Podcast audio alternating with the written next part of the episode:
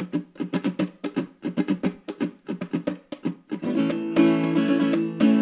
think we've heard of that before. Stranger stories every day. Wonder what tomorrow's gonna bring. So listen, friends, we'll blow your mind with the finest nonsense we could find. Might be true, and that's the weirdest thing. Hello. Hi. How's it going? It's going okay. It's been a long couple of uh, years of my life. yeah, I think I think we all feel that right now.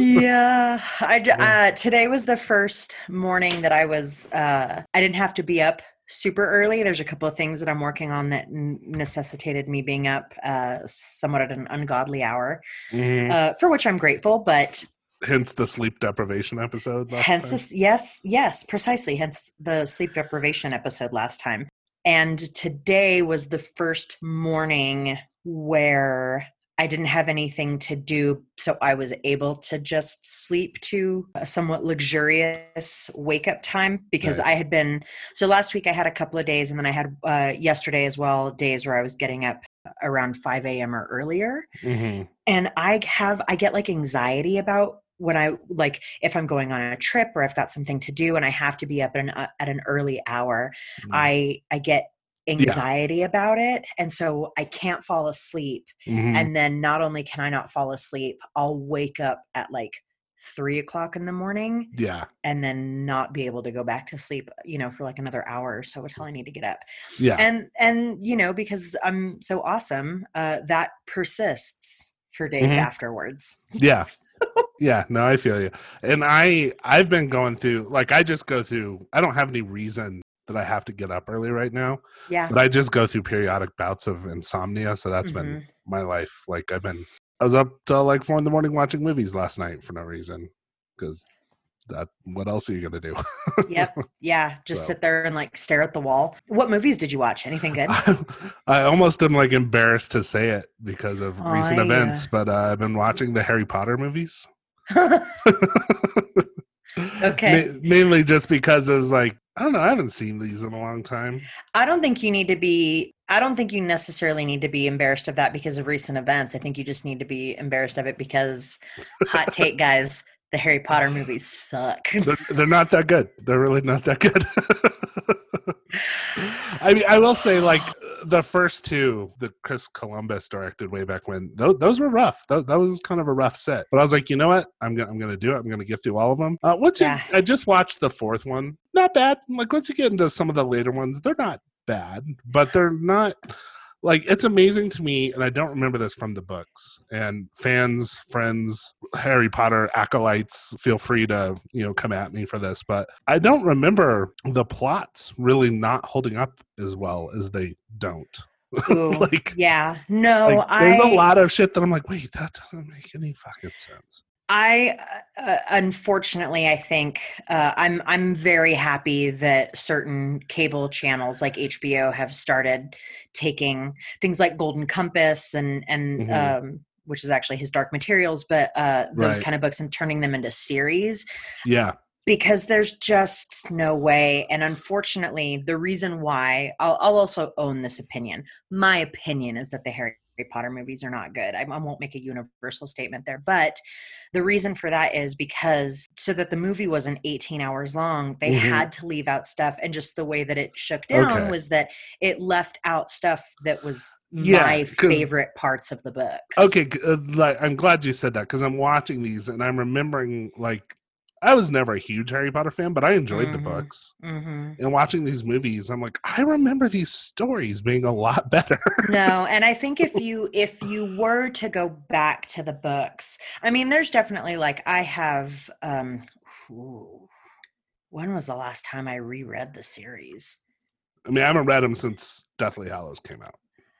i i know i have reread them since then but I can't remember. It's been a hot sec. But they were still, you know, there's definitely like the the the earlier books are a bit more like immature in terms of her writing um Mhm. and and how the care like you know the stuff that the characters do and everything because obviously they are like young school children but there's also like some really like some really good stuff in there some stuff that was a lot of fun to read and it still holds up but the movies it's like i i continue to be mad that so much time and money and energy was spent on stuff like the quidditch matches Mhm. in the movies and in a lot of cases like making them much longer and i don't know i was always like okay quidditch like eh, Yeah. but that's that's my i'm sure there are people that are like quidditch is my favorite part of the novel I think we know some of those people, but you Um, asshole Yeah. I had I had the same reaction. I think in the second movie, there's a Quidditch match. I was just like, this. There's no point in having this. Like, this isn't advancing the plot at all. no and it's so long in the movies Yeah. like i'm like why are we spending And so they're not- much time on this. Well, and then that's another thing, um, and I don't remember this from the books, but I'm watching the movies and being like, Quidditch as a sport makes no fucking sense. no it doesn't. Well, because i mean it's just not a, i mean yeah it's just not a real sport. I, I feel like I remember feeling like the sport kind of made sense in the book, but in the Well- movies, not at all. Right, but I think that's I mean I think that's part of the and I don't know because I haven't read the Lord of the Rings books, so I don't know how those movies hold up. But I think it's They hold up pretty good. I think it's something that you're going to encounter anytime you have a book that is based in an imaginary world. Like Mhm. so much time if you're doing a movie so much time has to be spent building that world. Yeah. And if you're doing a book, you've got the expanse, you know, to do it. Well, and why why like you said the series tend to be better. Um, yeah. Like I'm I'm real excited. I could geek out about this like for an entire episode, so I won't. Ugh. the the don't. stand uh, miniseries is starting, I think, in like a day or two. Uh, the CBS All Access version of the stand, and I I'm actually When is that starting? I think in like I don't think it starts tonight, but it's this week. I think it's on the Ooh, seventeenth. exciting. Yeah, because it's I've like never I've it, never exciting. well, and I've never seen, you know, there's the 90s miniseries, like ABC miniseries, that is Mhm. fine. It's got its good points, but I've never seen the like definitive adaptation of that. Do Um, you? I feel like we've we've had this conversation, but I'll ask it again just so our our, our listeners. I almost said our readers, but uh, our listeners can hop in on this conversation if they'd like to as well. But what, in your opinion, is the best film adaptation of a novel? of a novel, period? Mhm. Yeah. Ooh, wow, put me on the spot. You know, actually, m- one of my favorite ones, and I think it's because it uh, it actually significantly improves on the book. Mm-hmm. Is it's a movie that people uh, may not even be that aware of called Little Children. I had Kate Winslet, Oh yeah, Yeah. yeah, yeah. Patrick Wilson. I Patrick think. Wilson. I love that movie, and then I read the book and was pretty solidly let down by the book. Oh, really? Um, so you were you okay? And actually, in the same vein, I actually, now that I'm thinking about it, the absolute best adaptation of a novel that I've ever seen, because it actually redeems a pretty bad book, Uh-huh. is uh, Let the Right One In, the vampire Oh, movie. Yeah. Right. The, The, the novel fucking sucks. And I'm sorry if you're a fan, like, come at me. Like, let's fight about it. Because I you're just throwing down gauntlet after Yeah. gauntlet. I'm in a mood. and we haven't even started our stories yet. You're just like, come at me for this, eat a dick for that. yeah. yeah, no, I, I actually legitimately hated the book when I read it. And I read it after I saw the movie. Okay. Oh, um, okay. And it was just like, wow, yeah, this movie fixes all of the problems with this book.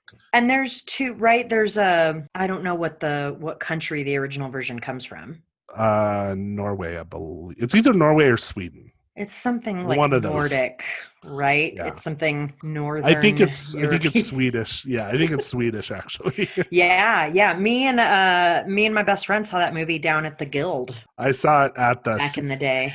Cinematheque in Santa Fe at the little art house. college. Yes, fantastic. Yeah. And then actually the American remake Let Me In, which they shot here in New Mexico. Not bad. It's not, not terrible. I didn't know that that was filmed here. Mhm. Shot in Los Alamos actually. Primarily. Cool. Yeah. We have we know people who worked on it. we Um, do. Yeah. I can't remember who off the Oh. top of my head. but I do know that people we know worked on it. It's like friends of ours, and they're like, "Thanks, Scotty." Yeah, whatever. Um, my answer for that question, you didn't ask it, but I'm going to say it anyways. My answer for that question is the film adaptation of like Water for Chocolate. It is. oh yeah, you've told me that before. It is so faithful to the book. Mhm. I mean, like ex- exquisitely so. Yeah, yeah, I Yeah. remember you, t- you talking about that. and and in, in an incredible way because the book is is you know probably one of my top three hmm books like favorite books and most influential books for my life but um yeah the the the film is is excellent and every now and then i'll be watching something be watching some show or something and somebody from like from the movie like water for chocolate will pop up somewhere and i'm like fuck Mhm. yes i get really excited for them Nice. Yeah, yeah. I've never seen the movie or read the book, but you've you've mentioned it several times. I've actually thought I should read it. I should It's get so out of my like horror box for a minute and read that book.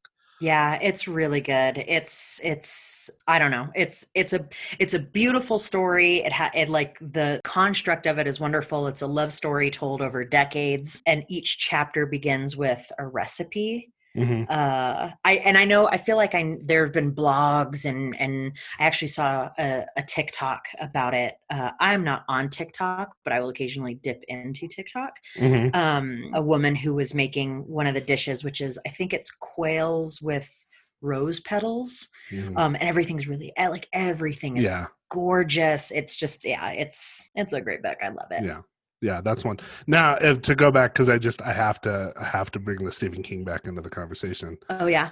To go back to because I thought what you were going to ask me is what's the best Stephen King novel adaptation, Mm-hmm. and I've got to say the most faithful one by far is The Green Mile. Mm-hmm. I'm not sure that's the best of his stories though, so I'm gonna say probably Shawshank Redemption or Stand by Me.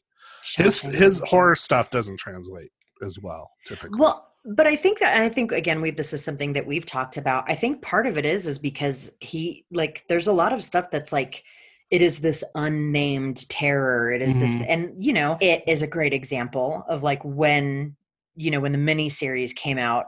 You know, freaking 27 years ago or whatever it was.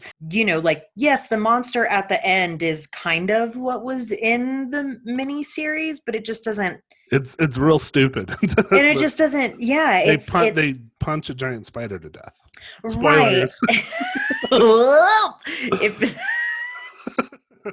it's real dumb. Like like the the original. I know, I'm just of thinking of fun, s- but that ending is real fucking dumb. I'm just thinking of somebody who's like listening to this, being like, "Oh, I should pick up it because I haven't read it," and that sounds. And then you're like, they punch a giant spider to death, and they're like, I mean, the book, Okay, the ending of the book is definitely different. "Right." Um, it's like the miniseries is just the jankiest, most low budget network TV version of it they could have done. Yeah, and I think that's the thing, right? Is that like, you know, when you were when you were writing or reading, you are not your your imagination isn't bound by any kind of practicality. Yeah. So anything that you can dream up in in that creative space and you know whatever a writer dreams up and whatever the Mhm. reader conjures when reading those words is always going to be more robust because right. it's you know we're we're putting our own spin onto it and our imaginations are running Well, wild and I think a big reason, and we'll get off of this, I promise, in a second. But whatever a big People reason love we. I mean, it's our fucking podcast. We can talk about whatever. we haven't even introduced ourselves yet, but um, we have not um, no, I think the big reason Stephen King's horror stuff doesn't always translate that well is because really when you read his best horror novels, they're really so deeply rooted in like the minutia of Yeah. character Mhm. and like these locations, these small towns in Maine that just feel so Mhm. lived in. And then in the movies, they just don't have time for it. So they're like, uh, I don't know, rabid dog. Just put a bunch of like shaving cream on the dog's face and have it right go with the lady, you know? And it I- just doesn't, it just, it, it, it's always like the Cliff's Notes version. Right Um, or they just don't get the character. And this is, this is the third, like, come at me, motherfuckers statement I'm going to make. But this is why the movie adaptation of The Shining is so fucking god awful like Mhm. it, it's my least favorite and i'm gonna say even even like something like maximum overdrive like some of the worst stephen king movies i'll take those over the shining any day because the shining just fills me with rage because not only is it like he fucks up the characters top to bottom it's also just a deeply misogynistic portrayal Right. of that character of wendy and right. that's not the character in the book that's not no, like- no, she's a badass in the book. Yeah. Yeah. And I think even if the movie was like really well done. I don't know how you can watch it knowing what he put Shelley Duvall through Yeah. and and and and like I, yeah i don't know i'm gonna say this i know that there are a lot of directors out there that are known for doing like you know 137 takes and for wanting Mm-hmm. to tear down their actors and the thing is is that if if that is what is necessary for you to get a good performance out of an actor you are a shitty director hmm Well, and and when you, I mean, so like hot take, I actually sort of dislike Stanley Kubrick across the board. Mm, Like, I there's not the only Stanley Kubrick film I really like is Doctor Strangelove from Mhm. you know the like 1966 or whatever. But it's it's because the acting in his movies is so stilted, and it's because he he doesn't treat the actors and the performances as uh anything remotely human it's all just props he's moving around like Right. i i really think to me kubrick is just like the classic style over substance yeah I just think it it it you know one if it takes you 137 tries to do anything the Mhm. problem is you Yeah. like that is a, a lack of a vocabulary that is a lack Well, of and when you- understanding of of the people that you're working with when you Um, manage and to everything. have like really good actors working for you and, and you consistently get shitty performances out of them yeah you're Like, the common denominator you're, dickhead you're the problem yeah yeah so yeah i am not a fan of the shining Yeah. Um, so yeah bring your knives like we'll, we'll go to war over this this is- as i said earlier in the week in another conversation this is the hill i'm gonna die on so right there's uh, gauntlets hills all sorts of stuff being thrown down. Welcome, everybody. My name is Amelia Ampuero. I am a actor and theater maker here in Albuquerque, New Mexico. and i'm scotty milder i'm a filmmaker and horror author here also in albuquerque new mexico And, And- this is the Weirdest Thing podcast. This is our podcast where we talk about weird shit. And I just want to say, uh, happy, I guess when you guys hear this, it's going to be happy last night of Hanukkah. Heyo. Yeah. And you guys, uh, you can't see it, but I got the menorah sitting on the shelf behind me. Oh, that's what the cool mood lighting is. Okay. Yeah. Fantastic. Very, very Um, cool. Happy Hanukkah, happy everybody. Hanukkah. Um, and Uh, so I think it's appropriate that uh, I'm actually going to talk about uh, some Jewish stuff tonight. Fantastic. Yeah. Um, so after our episode last week, and we decided, even though I went first last week, I think because of the specific stories we're telling, we decided I should go first again this Yeah. week. Yeah, yeah, yeah. So kind of after our little like sidebar at the end where we start talking about uh, Whitey Bulger and then different you know mafia societies and stuff, I decided I really did want to tell a Jewish gangster story. Heyo. So this is going to be the story of the last words of Dutch Schultz. Yes. I'm Um, excited. I know nothing about this. Yeah, it, it's a it's a pretty crazy story. So, well, I want to start off a little bit with just talking about the kind of the persona of the Jewish gangster, Mm-hmm. and this really goes to the idea of the quote tough Jew. Mm, okay. Um, and there's actually a book. It's called Tough Jews: Fathers, Sons, and Gangster Dreams by a guy named uh, Richard Cohen, which I have not read the whole thing. I've read pieces of it. I, I really should sit down and read the whole book. Um, but he kind of talks about this. The way to think about the idea of the tough Jew, and it, and it's a and it's a complicated subject to talk about, mm-hmm. but it's something that I think a lot about, kind of in my Mm. own, I don't know, persona Right. As you wander the world. as I wander through the world as a Jew. I- oh my god! I just I accidentally made a wandering Jew joke, uh, problematic in all sorts of different ways. I'm sorry. Oh my god. It's just I don't like it makes me laugh that you that you say that and it also makes me think of uh, there's an episode of Schitt's Creek where Johnny Rose is like in this situation with this guy in the town named Bob and Bob they they're talking about bagels for some reason and Bob keeps going, you know, well like you would know what a, a good bagel is because you're, you know, and Johnny is like because I'm Jewish and Bob's like, oh, okay, yeah. I mean, you know, and they, they go through this whole conversation where Johnny Rose is like, you can say it. You can say Yeah, it's not a slur. Jewish. It's not a slur. and he goes, I can't explain it, but it feels like a bad word. And like, and knowing that I, I I have known other people from other like ethnicities and other other groups and stuff who have had similar conversations with other white Yeah. people, it it is a thing that cracks me up. Yeah. So okay, wandering Um, Jew. Wandering Jew, we go. otherwise known as Scotty Milder. uh, no, so so the way I think about the tough Jew, and I'm not an expert in this subject. Like I said, I haven't even finished the book, but I do know a little bit about it.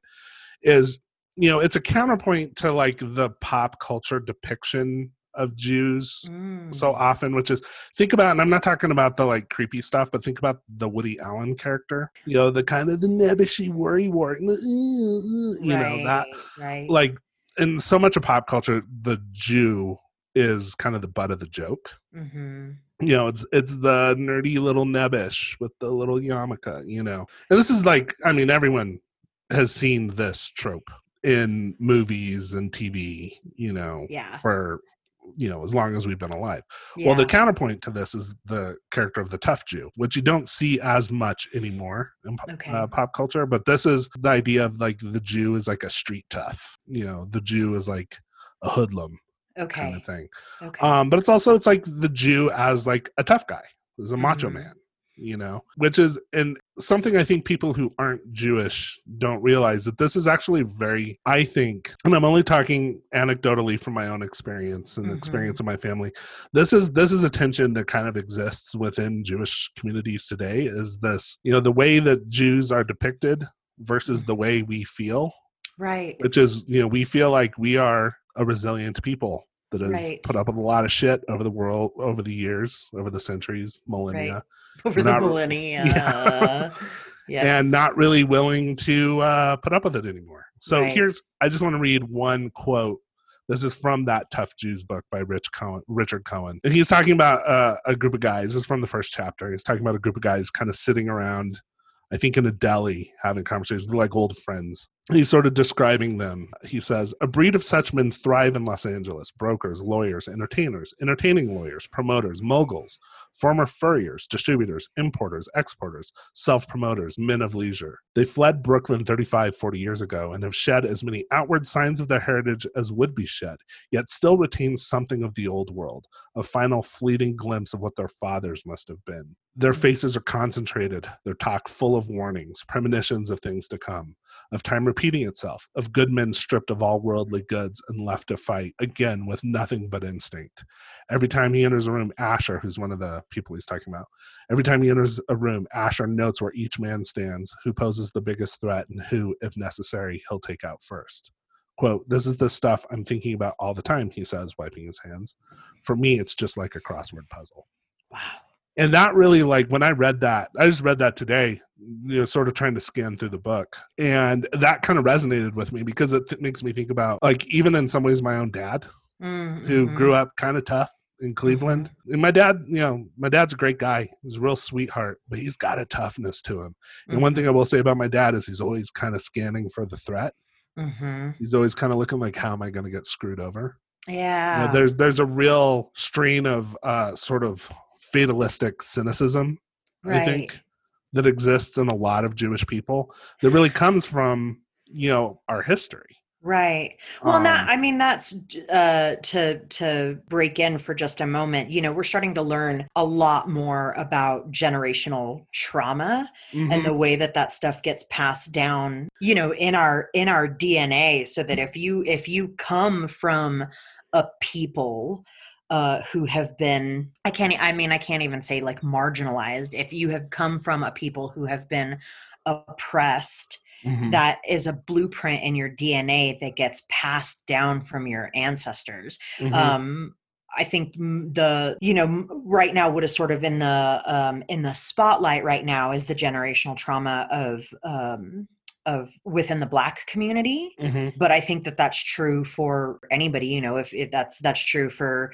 anybody who is an indigenous, you know, uh, native peoples. I think that's true for the Jewish community. I mhm, think it's true. Uh, you know, the practices and everything that have been lost from like the indigenous, uh, what is now like the Latinx, the Latinx community, mhm. uh, all that stuff. So yeah, all that stuff gets all that stuff gets Yeah. passed down. And- so and- even if your life hasn't necessarily experienced it, Right. And this is where, and I, I don't want to go too deeply into this because this is the type of thing that gets me into trouble. But like the the conversation around Jews and white privilege is always really complicated. You know, and the Yeah. idea of the Jew as a quote white person right? is a really complicated notion, and uh, I that that's sort of a topic for another podcast probably or another episode because it's just it's that's a deep, deep, deep, complicated subject. Um, Yeah. yeah. But- Yeah. you know so there is this this persona of the tough jew Mhm. um that i think exists even today and and unfortunately i think you know uh, there's a part of me you know part of why i'm fascinated by this subject and by the subject of the jewish gangster in general Mhm. is there's a part of me that is really drawn to it i'll admit and you know like here i am i'm a jewish guy but i don't think i'm i don't think anyone would look at me and say like oh you know he's a woody allen type you know i'm into metal you know like Oh, I was like, in what way a Woody Yeah. Allen type? Okay, yes, I Yeah. get you. Oh yeah, yeah. Well, in in multiple ways, I'm not a Woody Allen type. Let's say that. But you know, there is a part of me that is drawn to this persona of the tough Jew, Mm-hmm. and like I think about you know, even like it's not just gangsters. It, it's you know, you see this in like Jewish comedians. I think, Mm. and it's something. I, in fact, I think I might have even first encountered the term tough Jew from listening to Mark Maron's podcast ah, because he's Mhm. talked about it. And you know, he's got a little bit of the persona of the tough Jew, a little bit. Okay. It's the Jew that you don't fuck with. It's the Jew who's like, you know, he's gonna call you out on your shit. right. Um, and you know, there's a thing. I mean, even in his own way, I would say like Mel Brooks has elements of this. You know, because Mm. one thing about the the idea of this kind of I don't know Jewish persona is like we're gonna make the anti-Semitic joke before you can. We're gonna beat you to the punch. right. Even like tonight, I did the wandering Jew joke. You know, right. um, you know, it, it's a like it's a like you're not going to get one up on me kind Mhm. of thing. But unfortunately, I do think this is a thing that can become very toxic because I Mhm. think some of the worst aspects. And again, this is a deeper subject than I want to really get into tonight. But some of the worst aspects of like Israeli politics um, Mm. boils down into this tough Jew, don't fuck with us kind of thing. Mhm. Yeah. um and also like frankly like harvey weinstein i think typifies like some of the worst aspects of this tough jew yeah. attitude you know the the belligerent don't fuck with me i'm gonna like scream in your face Yeah. kind of persona so it's a really it's a, it's a tricky complicated tense kind of subject and Mhm. one that like i say i wrestle with and it's sort of the idea of the tough jew really finds its like most i think distilled personification in the jewish gangster Okay. so I talked a little bit about Jewish gangsters last week and how you know they were part. You know they started as kind of ethnic uh, immigrant gangs. You know Yiddish speakers, uh, Mhm. sort of marginalized, not having access to other job opportunities. You know, the, and you see this across. You know, like I said, this is you know the roots of the mafia, the Irish mob, Jewish mob, Russian gangsters. You know, this is just something you see across the board with marginalized communities Yeah. and Dutch Schultz. I, I would say the two Jewish gangsters who kind of typify, who are sort of the almost like prototypical or stereotypical Jewish gangster, would be Dutch Schultz and Bugsy Siegel. yeah. Um, And Bugsy, he's he's a he's a fascinating character in his own right. Yeah. But d- let me just uh, kind of go through the history of Dutch Schultz, and then I'll get to the weirdness around his last Okay. words because that Okay. that's where things go real wild and off the rails. Okay. Um, so Dutch Schultz, he was born Arthur Simon Flegenheimer on August 6, 1901 in the Bronx. His parents were German Jewish immigrants. Uh, I did not find like I think he grew up pretty poor. I did not find specifically what his like father did for a living, but Mhm. I did see that his father essentially abandoned the family when Arthur was a child. I think by like 1910 his parents were divorced. And this was apparently a real sore spot for him as he got older. He would constantly deny throughout his life that his father actually abandoned the family. Oof.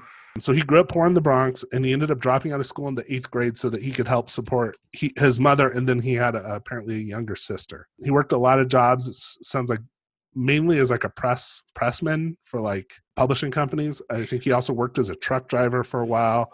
And then he moved into like working as a bouncer, things like that. So he started working part time at a mafia owned Bronx nightclub. And his kind of first, I think he was a teenager. And his first sort of foray into like the criminal world was he would actually rob the craps games.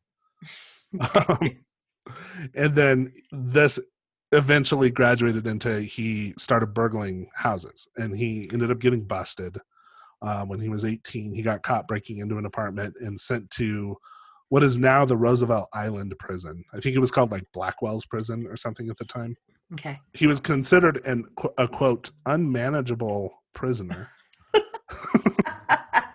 wow. Um, so- Yikes. okay. yeah. So they transferred him to a work farm on Long Island, um, where he promptly escaped and then got rearrested. Okay. and I think they added like two months to his sentence. But he ended up being prom- paroled on December 8th, 1920. So he was like 19 years old. Started working for this trucking company called Schultz Trucking. And I think this is where he got the Schultz in his Right. nom de plume or whatever. Mhm, mhm. After the passage of Prohibition, this company, the Schultz Trucking, immediately began smuggling in liquor from Canada Okay. and just so you guys understand, like the mafia, the mob, organized crime in this country would not have been what it is or what it became without prohibition. Prohibition essentially created the mafia as it sort of grew into. It existed before, obviously. I don't know when humans are going to get it through our thick fucking skulls that banning something is never the actual answer to anything. Yeah. Like I I don't I can't think of a single thing that people well, no. I mean like Aust- is it Australia? That Mhm. was like, "Hey guys, no more fucking guns." And I mean like that that solved it. Yeah, but I think because people in Australia kind of were like, yeah, we don't need these guns. Like I think it was sort of right. They were like, "Yeah, we don't want to fucking die in a McDonald's either." Right. Yeah. I mean, I think it, it was, yeah, it was banned, but I think there was sort of buy in from the public on that. Yeah. That followed a really awful mass shooting in Tasmania. Right. And so I think there was, was like in the 90s or 80s or something. But I mean, you know, we could talk about the, the drug cartels. You know, we talk about all the violence down in Mexico. Well, that exists because of the illegal drug trade in this country. Mhm, mhm. And largely, all you pot smokers out there, think about where your marijuana is coming from because a lot of that is is pot money. Yeah, if you're not if you're not currently living in a state that has legalized cannabis, Mhm. uh just consider Consider where you that- are funding Yeah. with your dollars. Exactly. So yeah, so you know, the mafia, specifically the Sicilian mob, but even these, you know, Jewish gangs, Irish gangs, they were kind of neighborhood organizations, you know, Mhm. neighborhood corruption. It didn't become this massive enterprise until the start of prohibition. And so like a company like the Schultz Trucking, which Dutch Schultz worked for, you know, this is a good example. They were a legitimate trucking company, probably you know involved in some shady stuff but then they saw an, a market with the rise of prohibition so they started smuggling in liquor and beer from canada and dutch you know he joined up. He started working for them not just as a truck driver but on that level. And that's when he mm. started using the nickname dutch schultz. And so dutch is actually a bastard bastardization of the word deutsch which hmm. essentially means like german like you know deutschland. Yeah. now, by 1925, Dutch was working as a bouncer at a Bronx speakeasy. hmm And the owner of the speakeasy was a guy named Joey Noe. And he was real impressed with Dutch because Dutch was known for, like, he would beat the shit out of people if they got out of line. hmm He, wa- he was sort of the most ruthless and brutal of these bouncers. hmm And so Joey went to Dutch and was like, hey, you want to be my partner? And Dutch said, sure. Um, you know, he's in his mid 20s at this point hmm um, this is a great opportunity. So he joined up with Joey Noe as partner, and they started opening speakeasies throughout the Bronx. Dutch even went so far as you know when they were uh, smuggling in their liquor, he would ride shotgun with the beer delivery trucks, Mhm. uh, literally with a shotgun, Mm. uh, to make sure they didn't get hijacked. Is that where Um, that phrase comes from? mhm.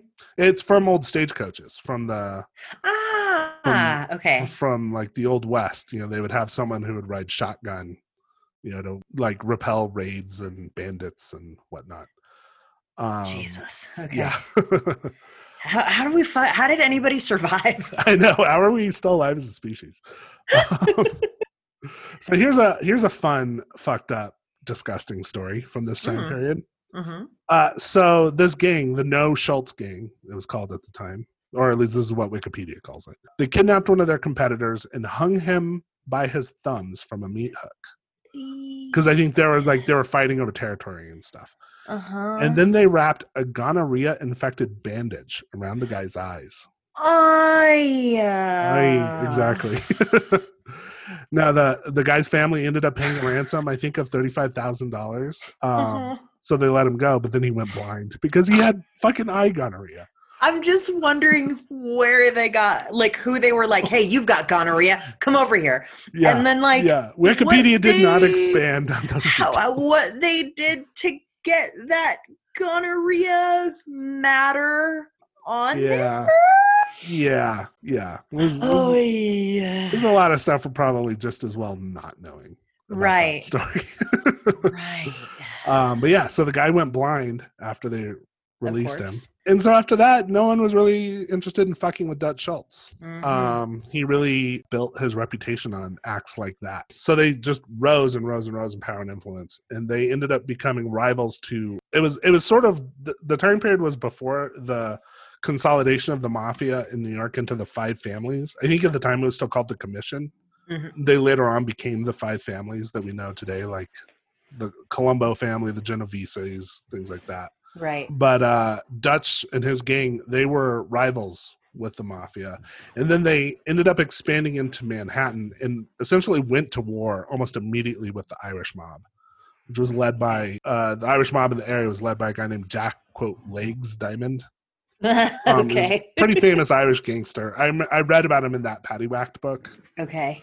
um, and this is one of the stories where it's like you know the the Irish mob was essentially wiped out at this time period by the Italian and Jewish gang. So they went to war with Legs Diamonds gang, and this led to Joey Noe being shot. He managed to shoot back and kill the driver of the getaway car, Okay. but then he died of an infection days later, and this enraged Dutch because Dutch and he were actually very close friends, and Dutch looked up to him as a mentor Mm-hmm. so Dutch just, you know, what's the phrase from Pulp Fiction? Just went medieval on their Right. asses. okay.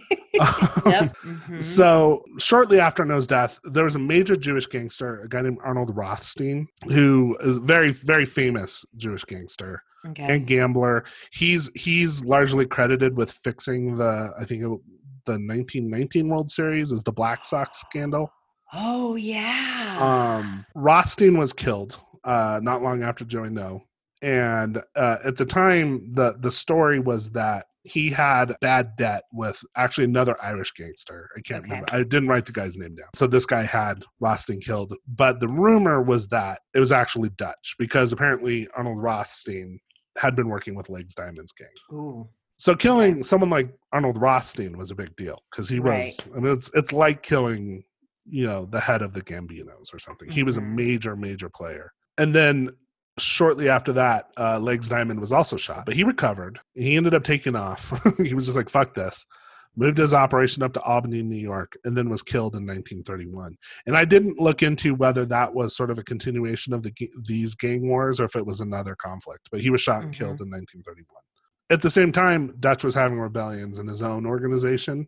So he had uh, his major enforcer at the time was a guy named Vincent Coll, who's also a pretty famous gangster hitman from the Mhm. time period. He didn't think he was being paid enough. He wanted to be equal partners with Dutch. Dutch was like, "Go fuck yourself." So he Uh-huh. basically broke away, tried to set himself up as a rival uh, to Dutch, and so this led to a bloody, bloody, bloody, essentially civil war in this organization. And then Coll ended up actually getting nicknamed Mad Dog Coll because one of his assassination attempts on Dutch ended up leading to a little kid getting killed. Ooh. I don't know that I didn't write down the details of that because I thought that's sad. That's, that's a yeah. bummer. But Dutch essentially won that war, kept consolidating his power, and then at the end of Prohibition, he had to move into other revenue streams. Mm-hmm. So he moved into racketeering, specifically uh, the Harlem Numbers racket, which I think I think you're going to talk about. A little bit, yeah. Also extortion, union corruption, all of the classic. I think loan sharking, all of it Yeah. protection rackets, all of that. Here's just one story about how nasty a dude Dutch Schultz was. So he Okay. suspect he had a subordinate a guy named Julie Martin, he suspected the guy of skimming about $70,000 from the extortion rackets that they were doing. Mm. So uh, D- Dutch decided to confront him. This was in 1935. So this is not long before Dutch himself was killed. He invited Julie Martin to a meeting at the Harmony Hotel in Cohoes, Cohoes, New York. hmm He also had his chief enforcer, a guy named Bo Weinberg, who's going to pop up again, and then a mob lawyer named Dixie Davis were also at the Okay. meeting. Okay. Schultz was kind of known to be an out of control, temperamental dude. Um, also a hard drinker. hmm So he and Julie Martin were sitting there getting drunk in this meeting at the hotel. And then Schultz decided to confront Martin about the missing money. Uh, and Julie Martin was like, fuck you. I didn't steal the money. How dare you accuse me? And Dutch Schultz was like, well, fuck you. And then sucker punched him in the face. So things are escalating. Yep. At that point, Julie Martin's like, okay, okay, okay. I, t- I only took $20,000. But I was entitled to that money because you weren't paying me enough. Okay. So here's what Dixie Davis, the, the mob lawyer, had to say what happened. Uh, this is a quote. He says, Dutch had been drinking and suddenly he had his gun out. He wore his pistol under his vest, tucked inside his pants, right against his belly. One jerk at his vest and he had it in his hand. All in the same quick motion, he swung it up, stuck it in Jules Martin's mouth, and pulled the trigger. oh my God. It was as simple and undramatic as that. Just one quick motion of the hand. Dutch Schultz did that murder just as casually as if he were picking his teeth. Ooh. Yeah, it's not not not a nice guy. Wow. Not a good guy. And like I, I do want to like this is a good moment to kind of make it clear. I'm fascinated by these characters. Right. I am not some I'm not a gangster worshiper. I don't right. like in fact one of my favorite gangster movies of all time was Hot Take everybody. Goodfellas, real good movie. yeah, that movie just is. It's real good. it's It's real good. A real good movie. But what I love about that movie versus a lot of the gangster films, even a movie like The Godfather, which I love, is that Mhm. I think Goodfellas does a great job of showing like these were thugs. These weren't cool guys. They were Ooh, they were pretty stupid most of the time. They were assholes. Like you didn't want to hang out with them. Like they're fascinating to watch, but like you know, you can imagine like there's a romanticism between Michael Corleone and Don Vito Corleone from the Godfather right. films. Not in a movie like Goodfellas. You know, and that's how I when I read stories about people like Dutch Schultz, I always think it's like these guys were thugs. Like they were they were just bad people. Yeah, know? I think it's that it's it is the thing that is like equally fascinating and sort of repulsive. It's it's the extraordinarily volatile nature, right? Which Mm-hmm. is you know, again in Goodfellas, uh not to do too much like Scorsese worship here, but right? Yeah, Scorsese. Scorsese. Yes. But you know, that's I think the scene between Joe Pesci and what's his name, Spider? the waiter guy, right? And how it's like everything's fine, and then the next minute, you know, it's it's fucking not. Mhm. Uh, and that it was just like that, and it was no big deal. And know, okay, now somebody's dead, and whatever. And now we we go back to doing what the fuck we were Right. doing. Well, and I think that spider scene is great because it just shows how petty so much of it was. Because it's just the guy just said, you know, go fuck yourself, Tommy. And he couldn't take it, and so he killed the guy. you know.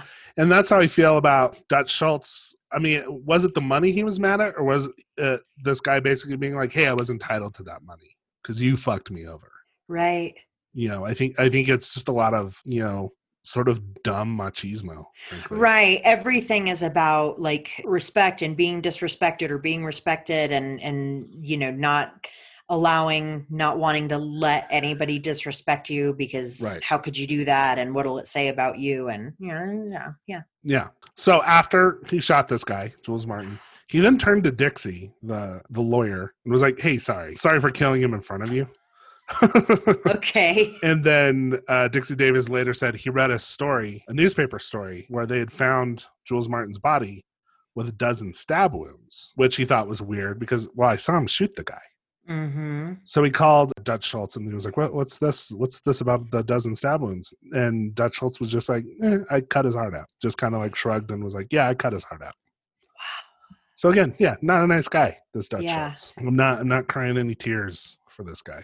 Yeah So then, you know, post Al Capone, you know, the government really realized, oh, the way to go after these guys is these tax evasion charges. yep So a guy named Thomas Dewey who was the U.S. attorney at the time. And you guys might know, any history buffs might know Thomas Dewey is the guy who ran later against Harry Truman for president. And it's that famous Truman holding up the Dewey defeats Truman newspaper, Right. which like, because I guess they they just assumed Dewey was going to win. Yikes. So same guy, same guy. Okay. At the time, he was the U.S. attorney, essentially. I uh, almost hate to say this. Essentially, the Rudy Giuliani of his day. Ooh, okay, Yeah. that paints a that paints a picture. I mean, I don't think he was. He was maybe not the dumpster fire of a human that Rudy Giuliani. right. is. Maybe didn't have the hair dye dripping down his face. Yeah, Oh, exactly. poor Oh, guy. Okay. that- that uh, I- uh, hold on. I have to say this.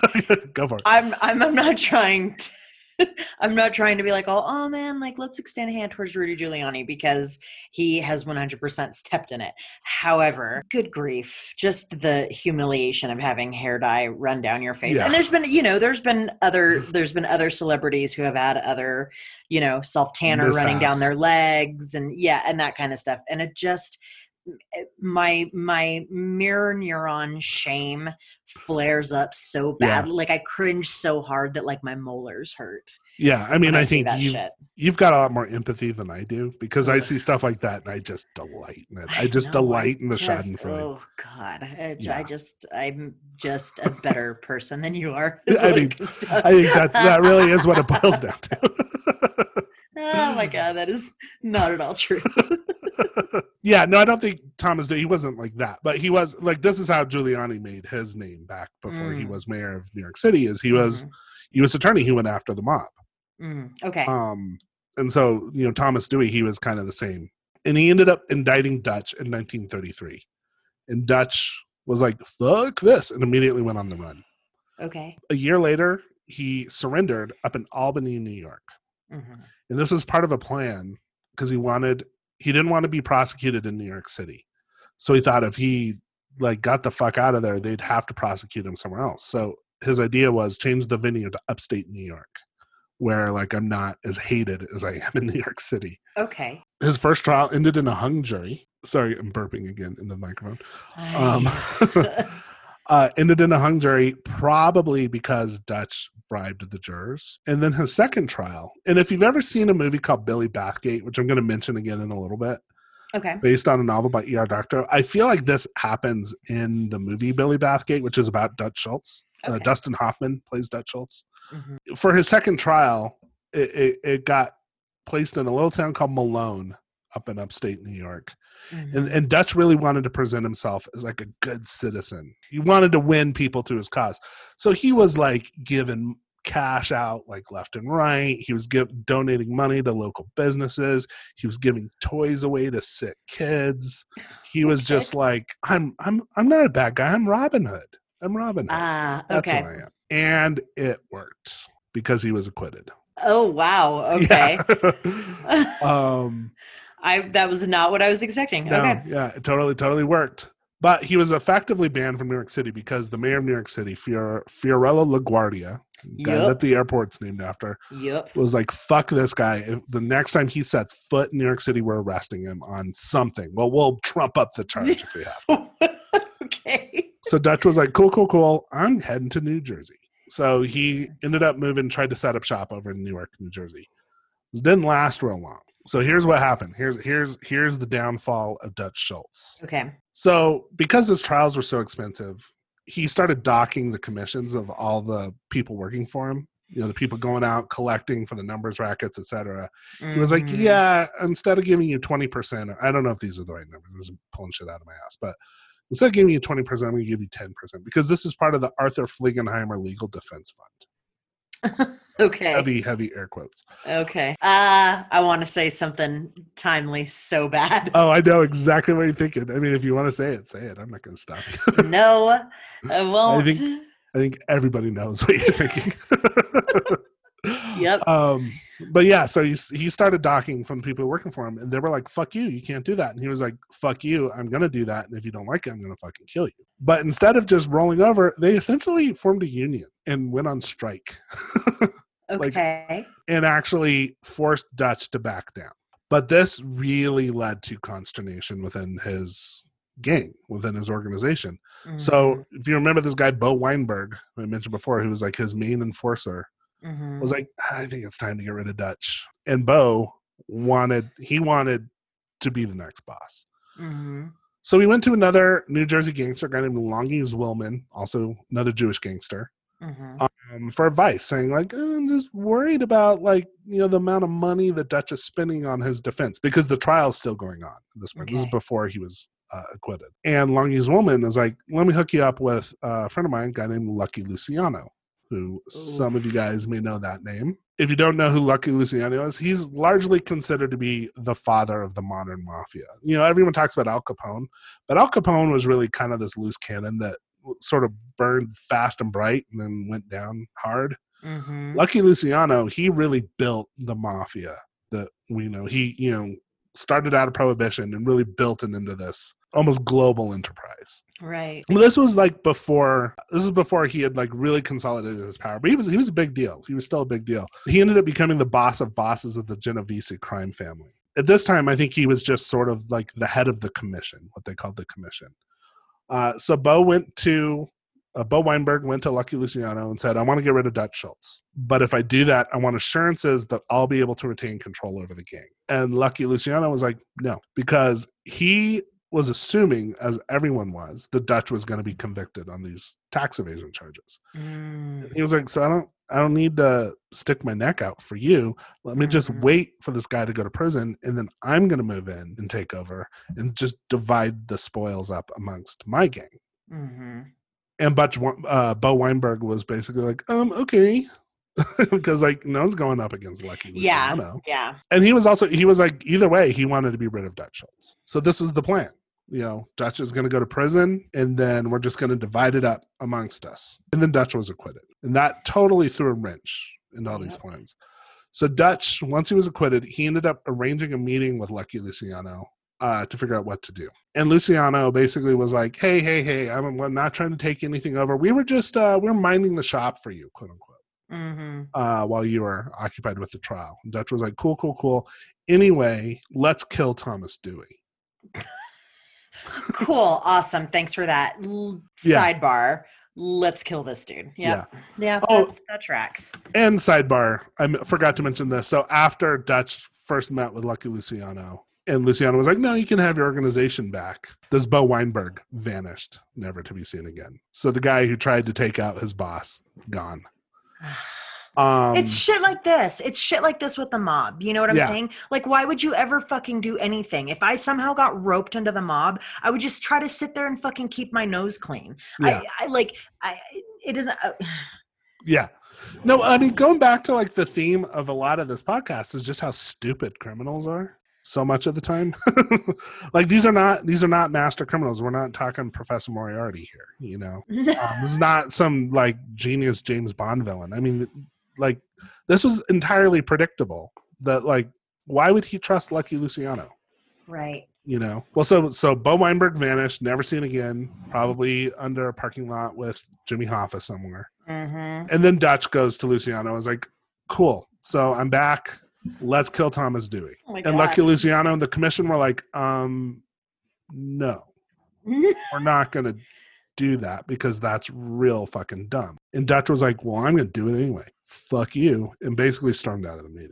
And so at this point, Lucky Luciano was like, hmm, yeah. what do we do about What do this do? guy? So he calls up a guy named Albert Anastasia, who you'll recognize the name from that West Wing episode we mentioned. Yep, one hundred percent. Albert Anastasia was head of an organization called Murder Inc., um, which I should talk about at some point too. It's uh, that's its own story. Yeah. Murder Inc. is its own fascinating story.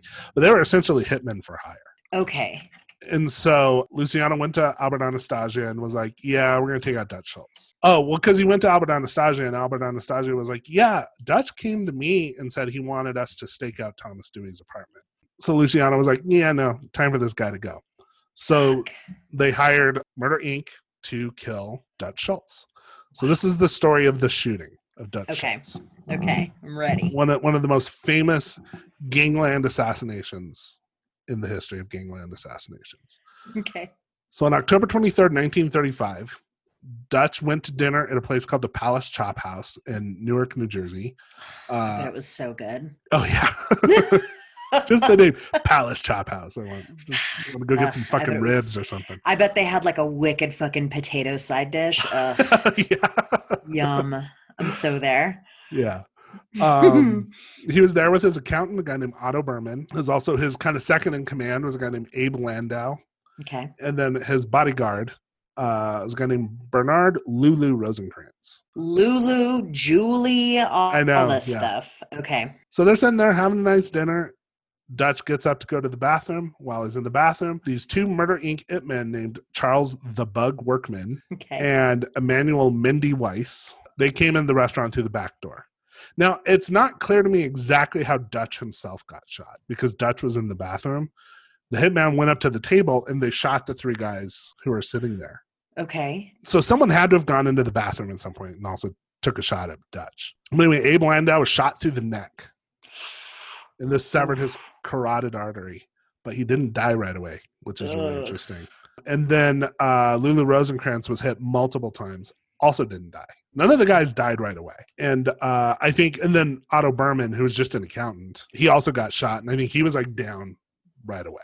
Oh wow. Still, okay. still didn't die right away, but he was he was like out of he was out of pocket. But Landau and Rosencrantz, even though they've been shot, and one guy literally bleeding out of his carotid artery, they stand up and they start returning fire, and they actually force uh, Workman and Weiss to run. Weiss jumps into a getaway car and, and basically is like, "Get the fuck out of here!" and abandons Workman.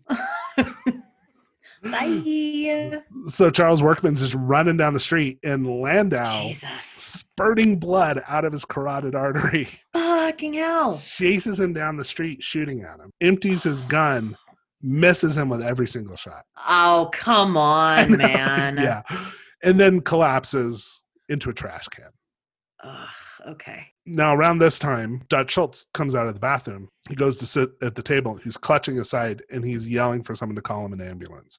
So like i said somehow he got shot in this. Even i'm not sure how but he got shot. Rosencrantz uh, who again filled with bullets at this point goes up to the bartender who is hiding under the bar and it's like give me some change the bartender's like okay here's a couple quarters or whatever I like that the bartender's still fucking in the place. yeah he's just he like, wasn't like, uh, I'm out and I quit. uh, i'm i'm not sure he lasted much longer I, mean Oh. i certainly would quit after this Yeah. but he's literally hiding under the bar because he's just Oh poor God. poor schmo came to work this day Yeah. gives Lulu Rosenkrantz a couple quarters, and Lulu Rosenkrantz, again, filled with bullets, hmm goes to the payphone, calls an ambulance, and then collapses. Okay. So medics arrive. They realize that Landau, again, shooting blood out of his carotid artery, and Mhm. Rosencrantz are the most seriously wounded. So they sent them immediately to New York City, Newark, Newark City Hospital. Okay. Uh, and then they called a second ambulance for Schultz and uh, Otto Berman. Otto Berman was already unconscious, but Schultz was drifting in and out of lucidity for the next day. The EMTs did not have any painkillers with them, so they gave him brandy. Well, the, of course they did. yeah, because you know, 1935, I guess. Yeah. Here, just have a little sip of brandy. Well, know. because honestly, what would have been the painkillers before then? It probably, probably would have been like a fucking handkerchief full of ether or some Yeah. shit. here, had some laudanum, Right. right. or here, have a shot of cocaine. Yeah. Yeah. Um, but yeah, so they gave him some brandy, and the police tried to interrogate him to find out what happened, but Schultz wasn't talking, and it sounds like he wasn't even making sense. Ooh, okay. Landau and Rosencrantz, the most seriously injured, they're they're awake and lucid at the hospital, but they won't say anything to the police because they were waiting to hear from Dutch if they could talk to the cops. Yep. So Otto Berman died first at 2:20 a.m. Uh, he was the accountant. Abe Landau followed. He bled out essentially, again, shot through the carotid artery. He died at 6 a.m. I'm actually amazed that he lasted that long. No joke. Lulu Rosenkrantz actually survived for 29 days, Oh. which the doctors were amazed by because the extent of his injuries, he should have been dead immediately. Yeah. Dutch Schultz, I think I'm not sure how many times he was shot. I saw like I've seen some conflicting things on this. That he was shot three times. I saw on one site. I saw that he was only shot once on one Hmm, site. So I don't know. I, I do kind of like this. So Dutch Schultz again, Jewish, Jewish, Jewish fellow. hmm uh, calls a priest, gets baptized, and gets last rites right before going into surgery. Just covering all the bases. Right. Just like that's gonna be the like like like that's gonna help. Yeah. I fucking gonorrhea somebody's face, but Yeah, there but we go. Give me But you're priest. good. Yeah. yeah. So he lasted about a day, and then he died of per- peritonitis. Mm-hmm. And so peritonitis, if you guys don't know, just real briefly, it's an inflammation of the peritoneum, which is the lining of the inner wall that covers the abdomen and all of the abdominal organs. Yep. So I think just infection, essentially. But for that day that he was alive, he was talking and rambling. And so this is where the last words of Dutch Schultz come in. And this is where it gets weird. Oh, this is where it gets weird. This is where Okay. it gets weird. Yeah. Okay. so his last words were this kind of famous stream of consciousness rant that were captured by a police stenographer. Um, didn't give anything useful to the police. Mm. They cover a period from about 4 p.m. on October 24th. So it's the the um, day after he was shot until he died later that night. He had a bullet in his stomach still and 106 degree fever. Um, so that'll do it. So Yeah. and most of the interrogation was done by a guy named Sergeant Conlon. So I have a printout here of his last words. It's nine pages long. I'm not going to read the whole thing. okay, I was like, okay, hold up. yeah, because you guys will tune the fuck out.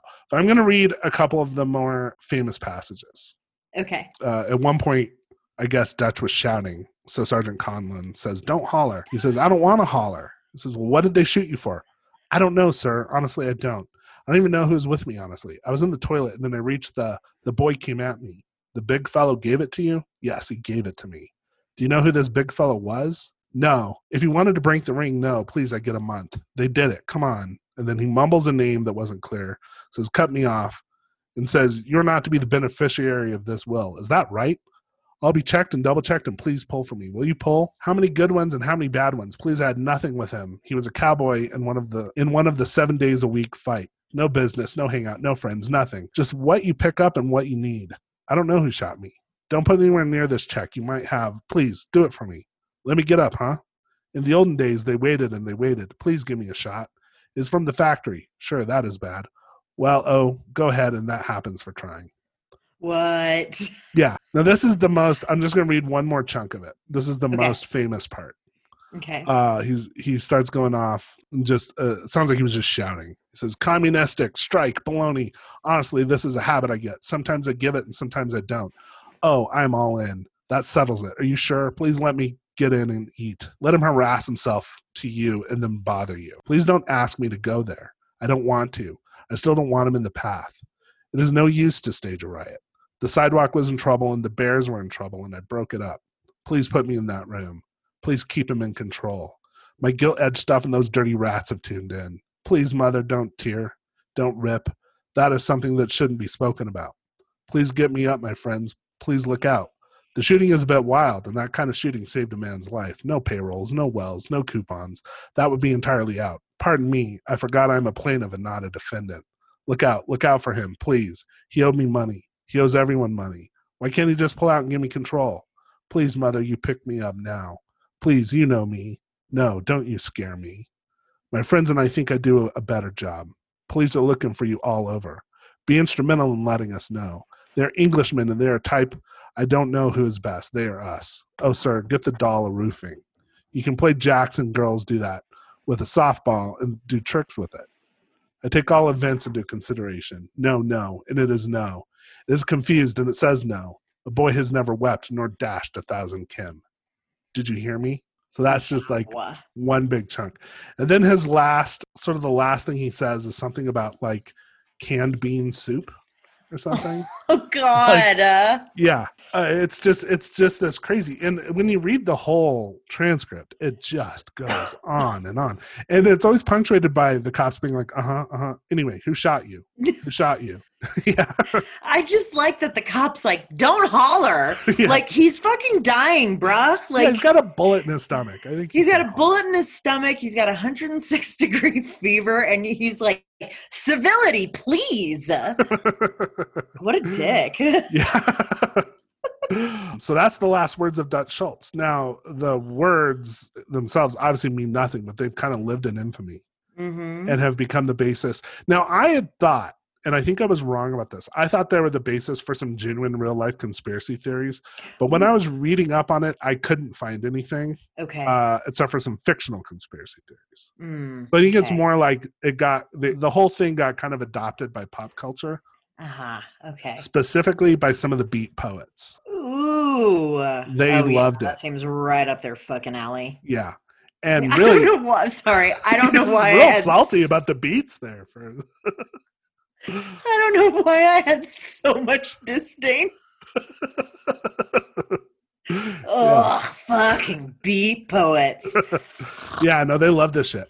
Specifically, William S. Burroughs. Okay. So, if anyone knows anything about William S. Burroughs, famous, probably the weirdest of the beats. Okay. Uh, he wrote the book, probably most famous for Naked Lunch. Also, famous heroin addict. Lived until he was real old. I mean, lived into the 90s because he was doing voiceover for like heavy metal bands and stuff in the 90s. What the fuck? Yeah. Um, also, like straight up murdered his wife in Mexico. Was trying to shoot an apple off the top of her head and just, I think, killed her. So yeah, Wim S. Burroughs. I mean, he's he's a, also a subject for a podcast at some point. Yeah, sounds like. Um, well, he wrote a novel in quote screenplay form called "The Last Words of Dutch Schultz." Mm-hmm. It came out in 1970. So here's this. I just took this from Wikipedia because I've and I've actually tried to read it, and it is like because you take this like random ranting from Dutch Schultz and then add William S. Burroughs craziness into it. It's like incomprehensible to me. Like William S. Burroughs was real famous for what was called the cut up technique, where he would Mhm. just cut up words and put them in random orders and stuff. Um, Okay. Yeah, that's kind of how I feel about it. But so this is what Wikipedia had to say. It says, despite the title, very little of the screenplay deals with Schultz's cryptic words. Although Burroughs specifies that a recording of Schultz's dying words should be playing throughout the film as the soundtrack, virtually nothing which is actually depicted on screen has anything to do with the real Schultz's dying monologue. Burroughs creates his own dying words for Schultz to actually speak, and which reflect Burroughs' narrative. Occasionally, these made up snippets of speech include Schultz's actual words. Similarly, large segments of the story are told from a third person perspective, as opposed to being from, told from Schultz's perspective. The screenplay is made up of a series of loosely connected vignettes in roughly chronological, chronological order. It begins from the point of view of a dying Dutch Schultz looking up at two police detectives. He has a brief flashback to his own shooting. From there, the movie makes a transition to Schultz's memories of childhood, and then blah, blah, blah, blah, blah. blah. Like I said, I've tried to read it and like give up after three pages, which is also what happened when I tried to read Naked Lunch. And I was just like, yeah, I'm not, I'm either not Mm-mm. smart enough or not doing enough drugs to read this stuff. Yeah. Yeah. Okay. that that I feel like that tracks from what you've just said. yeah. But what's interesting is that there have been attempts to actually take this because it was written in a screenplay format and Mhm. actually adapted into a movie. So for a, a while there, Dennis Hopper actually had the rights to it. Okay. He wanted to make it as a follow up to Easy Rider, and then he had a movie called The Last Movie. hmm Um, but he was never able to get that off the ground. Okay. Eventually, finally in 2002, there was an animated Dutch short film that was made that's basically an abridged version of Burroughs' screenplay. Okay. Um, and they actually got I kind of I want to see this just for this reason. It says they got Rutger Hauer to play the voice of Dutch Schultz. Who's that? Uh, you would recognize he's in Blade Runner. He's in a movie called The Okay. Hitcher. Yeah. Okay, I think I know who you're talking He's about. He's actually in the movie of Buffy the Vampire Slayer. He plays like the King Vampire in the Kristy Swanson movie. I think I think I'm remembering. yeah, just like kind of famous, like tough guy sort of. actor. Yeah. I think he. I I could be wrong about this. I think he just recently died, actually, um, within the last year or two. Now, this is where I think I got the. It, it was the source of conspiracy theories, but I think this was wrong. It was a major plot point in a book called the Illuminatus trilogy from 1975 by Okay. Robert Shea and Robert Anton Wilson. Now, the Illuminatus trilogy is actually one of my favorite books. So Okay. this is probably where I first encountered the whole idea of Dutch Schultz as this kind of character. Mm-hmm. Um, it's if anyone has never read the Illuminatus trilogy, it, it basically it's it's a sort of psychedelic sci-fi novel slash trilogy of novels, but they're kind of released as one volume Mm-hmm. that basically ties every single conspiracy theory you can imagine together. So it's like the assassination of John Kennedy, the sinking of Atlantis, What like, the fuck? With like Cthulhu, Cthulhu Lovecraftian horror, and there's a whole thing about John Dillinger still being alive, and the last words of Dutch Schultz, which are interpreted to be this occultic code that sort of delivers the mysteries of the universe. It's a great book. It's a crazy, like, it's not necessarily an easy book to read. It's actually really funny. It's kind of written as like a black comedy, hmm but a crazy, crazy fucking book. There was also an author named Dwight Macdonald. Uh, he took Dutch's last words and then sort of crafted them into a parody of Gertrude Stein's writing style, which I'm like, that's, that's rude. That's rude. And then I mentioned the book, uh, book and movie Billy Bathgate, hmm which was written by a guy named E.L. Doctorow. And it's Mhm. basically about uh, Dutch Schultz, but from the perspective of like an underling in his organization. Okay. And in the novel, the character Billy Bathgate uh, realizes that uh, Dutch's last words actually have clues to where he hid his money. Ooh. Okay. That's So interesting. So I just think it's interesting how this guy's dying words got really kind of like pulled into this crazy, almost like avant garde pop culture Yeah. art yeah. thing. Yeah. I mean, probably because they were like fucking nine pages long as opposed to like a Mhm. couple of sentences. Yeah, well, and it is, and it is this just crazy stream of consciousness thing. So here's a quote from a guy named Darran Anderson. It's from an article in uh, a 3 a.m. magazine, and he's just kind of talking about the impact of Dutch's last words. Okay. He says to edit Schultz's monologue is to misrepresent it. It's the very free flowing nature of his babblings that provides the impact. Here's the human mind cut adrift from reason. On the brink of expiration, his speech turns both haunting and mundane, both feral and humdrum. There's a certain outsider art style fascination with it, the voyeur's pleasure that we all get upon hearing people's last words as if they give us some great insight into the void and as if they mm-hmm. reaffirm to us our very condition of being alive, however temporary that may be. Uh-huh. Regrettably, there's no audio recording, just a dictation on paper, which inevitably loses some of the tone of his sent- sentiments. Maybe there's nothing to learn about dying from Schultz's last words, no enlightening pearls of wisdom to impart. It's certainly no Tibetan Book of the Dead. To seek some kind of truth in everything, however, is an unfortunate consequence of the age of materialism. Hmm. Instead, this is art for art's sake, and the heart gouging, eye defiling mobster is the unlikeliest of dandies. Reading the transcript, you're firstly struck with its antecedents in literature, however illusory.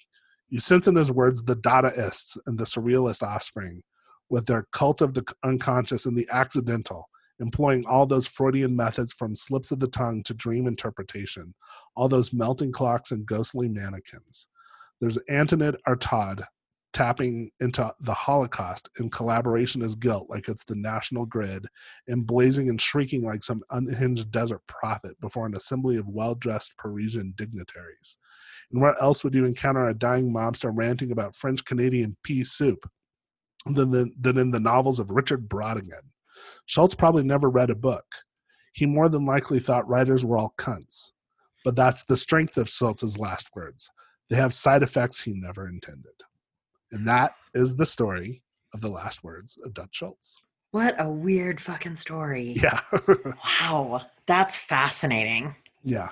Cool. Okay. I am going to tell you about Stephanie St. Clair, the matriarch gangster of Harlem and the patron saint of fuck around and find out. Yes. Uh, so information for this story comes from the root so the root is a website that does all articles about black culture black history black uh, you know being black in the us and the world everything it's a very cool uh, Mhm. website. During black history month they do all of these articles having to do with black history and i don't remember when this article is from but whenever it is from during that black history month they decided to do a week long series called rebels of black history.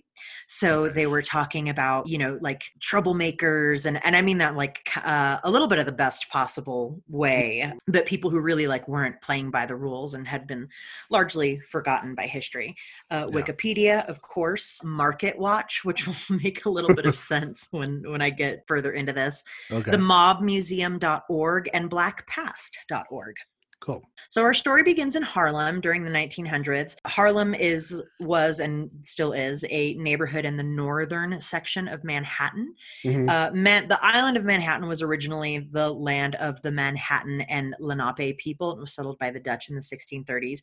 Right. Chronologically, Harlem has been a farming village, a Revolutionary War battlefield, George Washington actually won his first American battle in Harlem. Oh wow. Yeah. So it's got a long history. Yeah. Um, I, know like the name Harlem, I believe, is Dutch. It's Dutch. Yeah. Yeah. I feel like I saw I feel like I saw what it meant, but I didn't write it down. Yeah. The story ain't about the Dutch. Um, so- Whatever, the Dutch. whatever Dutch Dutch folk. Oh god, I'm tired. I was about to spin off on a yarn there. Okay, so Revolutionary War battlefield, a resort town where Manhattan folks would go, rich folks would like go to get out of town post this was post American Revolution. A commuter town, a ghetto for various ethnic groups including Irish, Italian, Jewish and black communities Mhm. uh, and a center for Black American culture. If anybody is a fan of the uh, the musical Hamilton, there is a number where he's talking about it being quiet uptown. That they he moves to he moves uptown after the death of his son, and he works in the garden and all that stuff. That is, I believe, taking place at Hamilton Grange, which is located in Mhm. Harlem. Mm.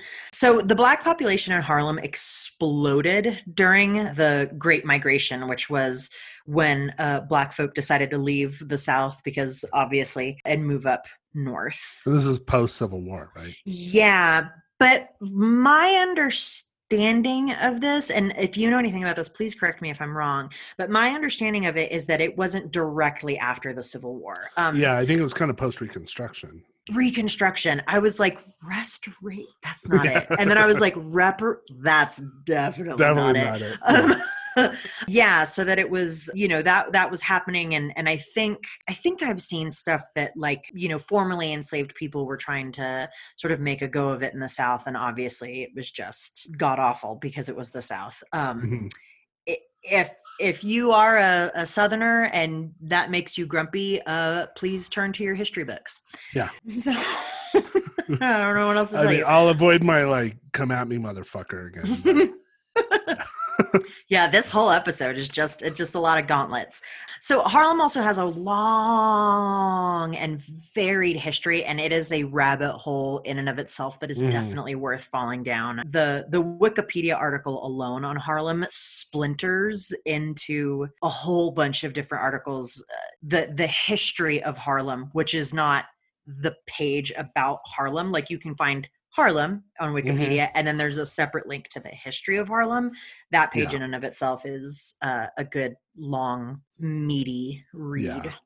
I will talk a little bit, trigger warning for anybody, I will talk a little bit about sexual assault. I will not go into any details, but there is mention of it in this story.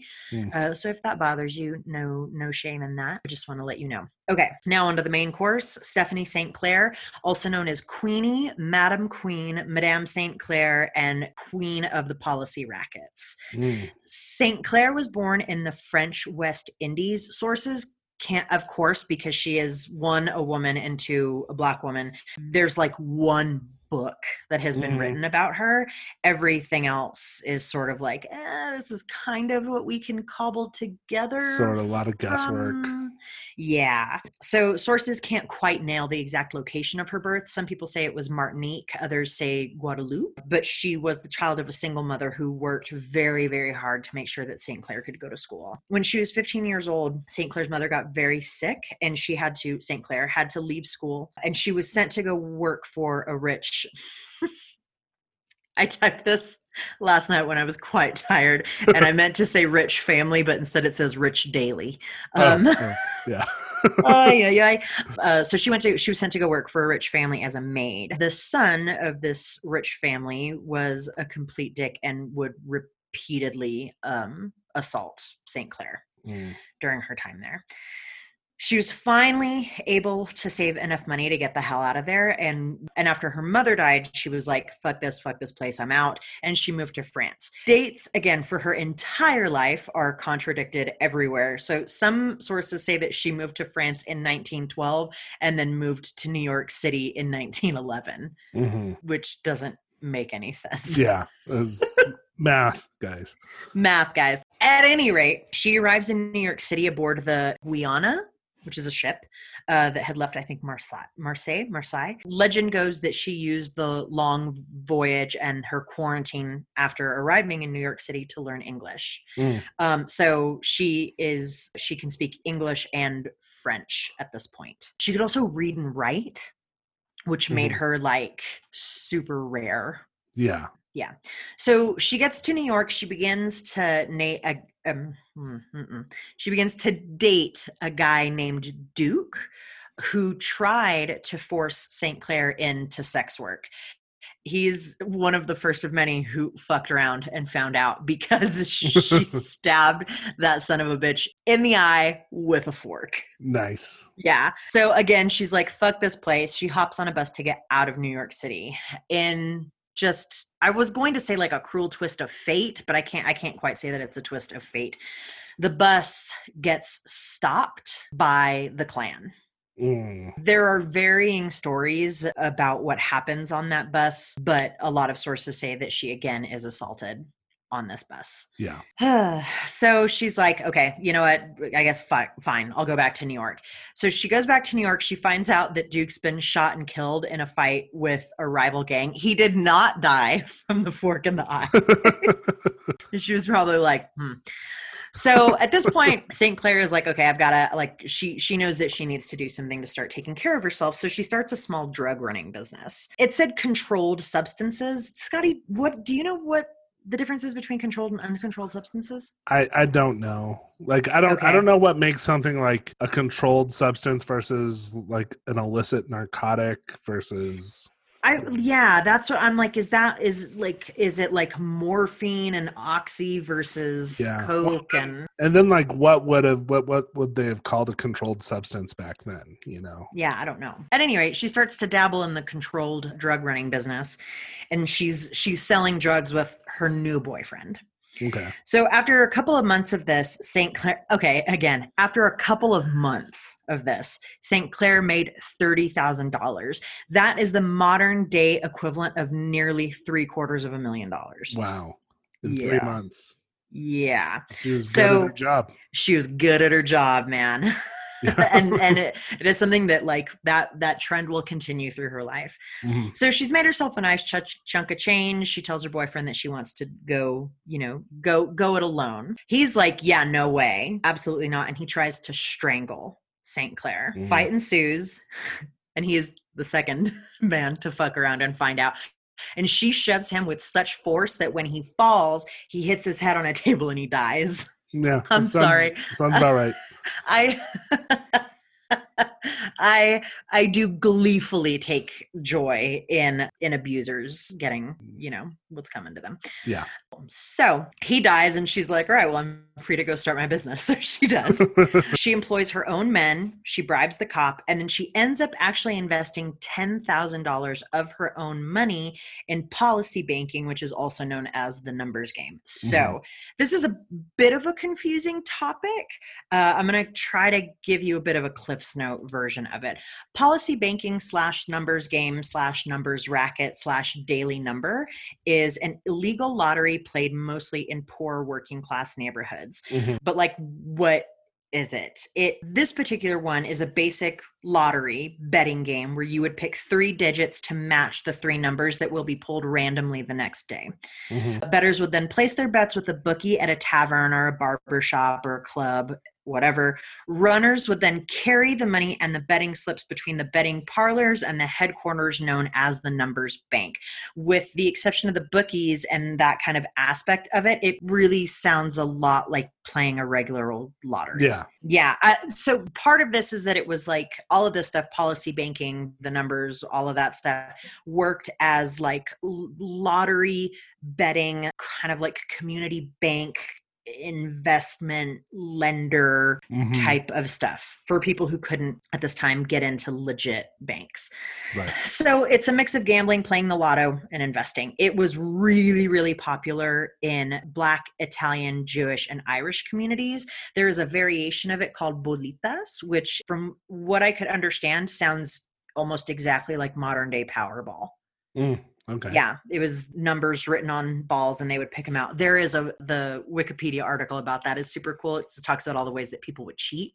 Like they would the numbers that were going to win that night. Uh, you like if if somebody decided to rig the game, the numbers that they wanted the person to pull from the sack where all the balls were, they'd put them in the fridge so they were cold to the touch. So they knew to Mm. pick those ones out. That's that clever. Yeah. Yeah. I mean, I was gonna say like when you're talking about like oh these numbers pulled randomly. I'm like like how random was this really? Uh, yeah, I mean, you know, mhm, we're Yeah. not we're not necessarily dealing. Not everybody who's involved in this is on the is on the up and up. yeah. Uh, so bolitas was very popular in Cuba and subsequently in Florida after the Cuban Revolution. Mm. Let's quickly dive into white supremacy and investing, shall we? Yeah. So the numbers game was technically illegal, but banks at that time wouldn't accept black customers, so they had no avenue to legally invest their wealth. Additionally, there were active attacks on black wealth and abundance, like the Tulsa and Memphis race massacres. There are plenty of podcasts and YouTube videos and all documentaries where you can go and find out about the Tulsa race massacre and I'm sure also the I know more about Tulsa than I do Yeah, about Memphis Me too. and Memphis, I think, happened in like the eight, late 1800s. Tulsa was in the early 19, like 19 Yeah. teens. And I, I think didn't this might have come up on the show before or Hmm. on the podcast before, but we mentioned the I, I don't know if we talked about it on the podcast or just we talked about it in like life. But the idea that like the Tulsa race massacre was not something I ever learned about in school, No, not part of the history curriculum. no. But when you actually learn the story, it is fucking horrifying. Uh, it's awful. It is, and it's. I mean, you know, if you're kind of talking about this fucking bullshit America First ideal, it's clear why that isn't taught. Mhm. in because there i mean there's n- there like there, there is there is no way to excuse what happened i'm again i'm sure i i know significantly less about the memphis race massacre but tulsa you know there's some trumped up story about you know a fucking A guy know, in an black kid. elevator. yeah whistling at some i don't know some bullshit like that which okay i'm about to go off on a tear here i like i am i am disgusted in the way that it- like at that time and i'm sure probably still happens now white men want to try to act like white women are these like delicate flowers and and they will commit atrocities and murder black people in the name of disrespecting white women when the biggest perpetrators of disrespect to white women are white men and if anybody Mhm. wants to come at me about that i will fucking nail you with statistics we can talk Yeah. about intimate partner violence we can talk about the statistics on things like rape so like it it just is like I I like I said I'm just disgusted And it- that they wanted to try to use this protection of virtuous white women as a re- as the reasons Yeah. for them to fucking commit atrocities Well, yeah, because I mean, because they're racist fucks. Yeah, because what was really going on in Tulsa was you had this incredibly successful upper middle class black community. I mean, they called it Black Wall Street. Yes. Um, and the white folks didn't like that. And so they used this kind of trumped up, yeah, a guy like whistles at someone in an elevator. I don't remember what the trumped up story was, but it was pretty clearly Yeah. bullshit. And then, you know, like sometimes you'll hear about this story is it'll be called the Tulsa race riot. It's Mhm. it wasn't a fucking riot. It was No. white people systematically went in and burned out a community with like airplanes and incendiary Yes. bombs and shit. Like yes. this was not a riot. Like this wasn't No. Watts. This wasn't the LA riots. This was a fucking massacre. Right and then that's you know my my use of that language there is very specific because it Mhm. is frequently referred to as the tulsa race riot. It it was not a riot it was a massacre. So there's that. So yeah so there were these active attacks on on on black wealth and abundance and these active and impenetrable barriers that were put up are the reason why there is a lack of generational wealth within the black community today Mhm. um like the, all of these things prevented the black community from gaining access to the the middle class let alone upper middle class like echelon Right. So stephanie st clair starts running the numbers game and since it's the only way for black folks in harlem to invest their money she actually uses this underground economy to address race politics Hmm. yeah. So obviously, the numbers game, just I mean, kind of just like every other fucking thing out there, was male dominated, and Yeah. that makes St. Clair one of the only women in the game. When you look up anything having to do with policy banking, numbers racket, all of that stuff, her name, I believe, is the only female name that you find. Yeah, I'm not surprised. Yeah. So yeah, she was she, she was not fucking around. So she's such a boss. She's so successful that she earns the nickname Queenie throughout Manhattan, but Mhm. folks in Harlem call her Madame St. Clair. She routinely makes over twenty thousand dollars a year. Which again, like converts to like millions. Yeah, I mean, she's time. just killing it. So, as I think is pretty clear, she was not to be fucked with in any Mhm. fashion. She would put ads in the newspapers telling the people of Harlem what their legal rights were, advocating for voting rights, calling out police brutality. Nice. Yeah, I can only imagine what police brutality was like in Harlem during this Mhm. time. And St. Clair was known to put the ads in the paper accusing cops of corruption after trying to file complaints through the proper channels. So she, like, you know, police would come down there, fuck people up, commit these acts of police brutality. Yeah. Stephanie St. Clair would be like, hey, that's not okay. And she would try to go through the proper channels, but she would get dismissed. So she, again, was like, fuck around an and, yeah, fuck around and find out, and would take out an ad in the paper. hmm Obviously. So whereas like Dutch Schultz was like, "Hey, I'm Robin Hood" up in this town in New York, it's like she's actually kind of fucking doing it.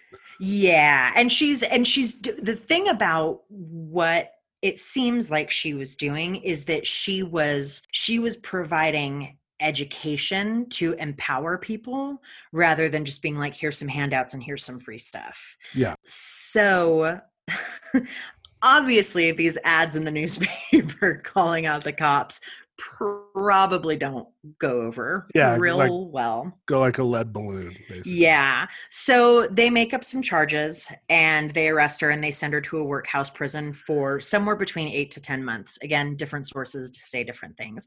Mhm. Well, that gives her enough time to come up with a way to fuck over the police real bad. Like real bad. So when she gets out i like and i just imagine i'm sure this isn't it but i imagine that she like gets out of the workhouse and she's like okay. And she goes she testifies in front of the seabury commission. The seabury commission was a legislative committee formed by new york state legislature for uh, in the name of you know fdr to check into corruption in new york city specifically corruption in the courts and the police department. Mhm. so she gets out. She goes to testify in front of the Seabury Commission. Seabury Commission. She basically throws herself on a sword and testifies that she has paid off cops, Hmm. like a lot of them. Yeah. So her testimony. Is she like naming names and shit too? She's naming names. She's like, I ah. paid off this fucker. I paid off this fucker. I paid off this dude last week. She names names. Her She's just testimony. like burn it all to the ground. Yeah, she's just, I mean, she just is out of fucks to give. So her testimony results in the firing of at least a dozen officers. Nice. Again, the little literal definition of fuck around and find out. Yeah. The mafia decides to fuck around. So around this time, prohibition is wrapping up and the Jewish and Italian crime families start to see their profits dipping. So mm-hmm. they're like, well, why don't we move into Harlem and we'll start, you know, making some money there. yeah. Bad move. Dutch Schultz is the first to move in, and his greeting to the neighborhood is beating and killing numbers operators who won't pay him for protection. Yeah. Sounds about right. hmm This obviously does not sit well with St. Clair, so she and her main enforcer, a guy by the name of Bumpy Johnson, decide that they won't be paying Schultz anything. I've heard of Bumpy Johnson. hmm It's interesting that I've heard of him, but not her. But Right. Yeah. Uh, and to be clear, again, these people were paying for protection from the police. It- Yeah. It, mm, dear Lord, do your jobs. Um, uh, so, so St. Clair is like, you know, she's like, no, we're good. Like, we're not going to pay for anything, even though she is directly facing violence and intimidation from the police. Mhm. Not only that, but she goes around and she actually fucks up the storefronts that ran Schultz's betting operations. And then she and then she goes to the police and she's like, "Yo, Schultz is in here fucking around." When Schultz, so Schultz obviously does not like this, so Yeah. he sends somebody to intimidate her. St. Clair pushes the dude into a closet, locks him in there, and calls four bodyguards to take care of him. And like that was it. That was the end of the story. The end of that guy. Yeah. So she hollers to the police and she's like, yo, Schultz is over here trying to do this stuff. The police are like, okay, fine, we'll go check it out. They go, they head over to his house, they raid it, they arrest a bunch of his employees, and they seize $12 million worth of I think it was actually money, so I shouldn't say worth. They seized twelve million dollars, Mm. um, just because I love a, a mm, I love a modern day money conversion. That is roughly one hundred and seventy two million dollars in today's money. So like half of a Marvel movie budget. yes, yes, precisely. Saint Clair then goes and brags about it in the papers. Just, I mean, just did not care. She never gave in to Schultz. yeah. ever. Yeah. Good. She did go legit though, in order to stay away from the police. So she passed off her business to Bumpy, who actually ended up negotiating with Lucky Luciano, who had taken over Schultz's business with a percentage going to Bumpy. Okay, this is how I know Bumpy Johnson because of the Lucky Luciano connection. Yeah. So that meant whenever the Italians had any problems in Harlem, they had to go to Bumpy first. Yeah, yeah. Yeah. Okay, that okay. I know. Yeah, I've heard that. Okay. This is the reason why I wanted to do this. I wanted to do my story after Scotty's because it wouldn't have been as much fun to tell the story before you Mhm. had all the all the the like, setup. How fucking shitty Dutch Schultz actually was. yeah, yeah. Okay, so because of like mob reasons, like you said, the commission put the hit out on Schultz and they shoot him up. And as he's Mhm. laying in the hospital dying, St. Clair gets word about this and she sends this motherfucker a telegram that says only as ye sow, so shall ye reap. That's it. Like she like got word of it. and She was like, hold up. Meanwhile, he's like Canadian pea soup. Ah. yeah. yeah. and she was like, good. Yeah. Yeah. And that's so that's actually what I first found out about her. I had sort of uh, you know, you were kind of going you were going the Dutch Schultz route, and I was like, well, maybe there's like a female mobster. And she ended up being the first one that I found out about, like you know, sort of just doing a quick cursory Google search. I think it was like the 10 most famous female mobsters. And the first was Bonnie from Bonnie and Clyde Mhm. and then Stephanie St. Clair was next. And she is famous because for a, a big reason of why she is so famous is because she sent this this scathing deathbed telegram to Schultz as he was dying. yeah, talking about Canadian pea soup. Okay, so since she's gone legit at this point and she needs something to do, she turns her attention fully towards political reform. Mhm. She meets and marries a man by the name of Sufi Abdul Hamid. He was a militant activist, leader of an Islamic Buddhist cult, and a raging anti-Semite. Mm. Um, I like I feel I feel weird about saying this, but enough sources said it that I guess I'm gonna go ahead and repeat it. But he was frequently referred to as Black Hitler. oh, I yeah. think I've heard of him too. Yeah. Yeah. They weren't married for very long because pretty quickly Hamid starts cheating on St. Clair with a fortune teller. Hmm. As you do. I, I this is a thing where I'm like, you've got Stephanie St. Clair, and she is a sight to behold. Like, you know, obviously we'll post pictures of her on social media and stuff for this episode. But I go, Like, and she's stabbed a dude in the eye. She's Yeah. killed another dude. She like everything about her is like, do not mess. And he's like, but you know what? I'm gonna go with the fortune teller. So Hamid and the fortune teller try to open a business with St. Clair's money, which oh, yeah. yeah. I just no way that's gonna go over well. Like it's Mhm. just gonna be bad news. Hamid and St. Clair's marriage officially ends when, during an argument, St. Clair shoots Hamid. Mhm. She was arrested and imprisoned for attempted murder. To these charges, she's alleged to have replied, If I wanted him dead, he would be dead. Mhm.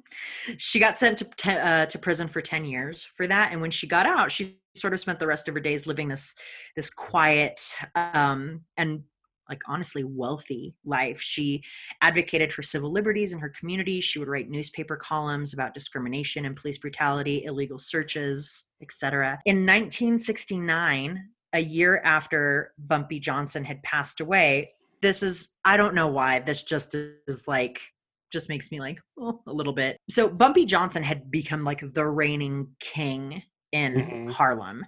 And in his old in his old age, he returned to live with St. Clair and write poetry. Oh, yeah. That's It's just so that's like oddly adorable. I know. It's like fucking After the like fucking knife in the eye or in the eye or whatever. Like, it's like it's like W and his paintings. You know what I mean? Where you're just like, oh man. uh, yeah.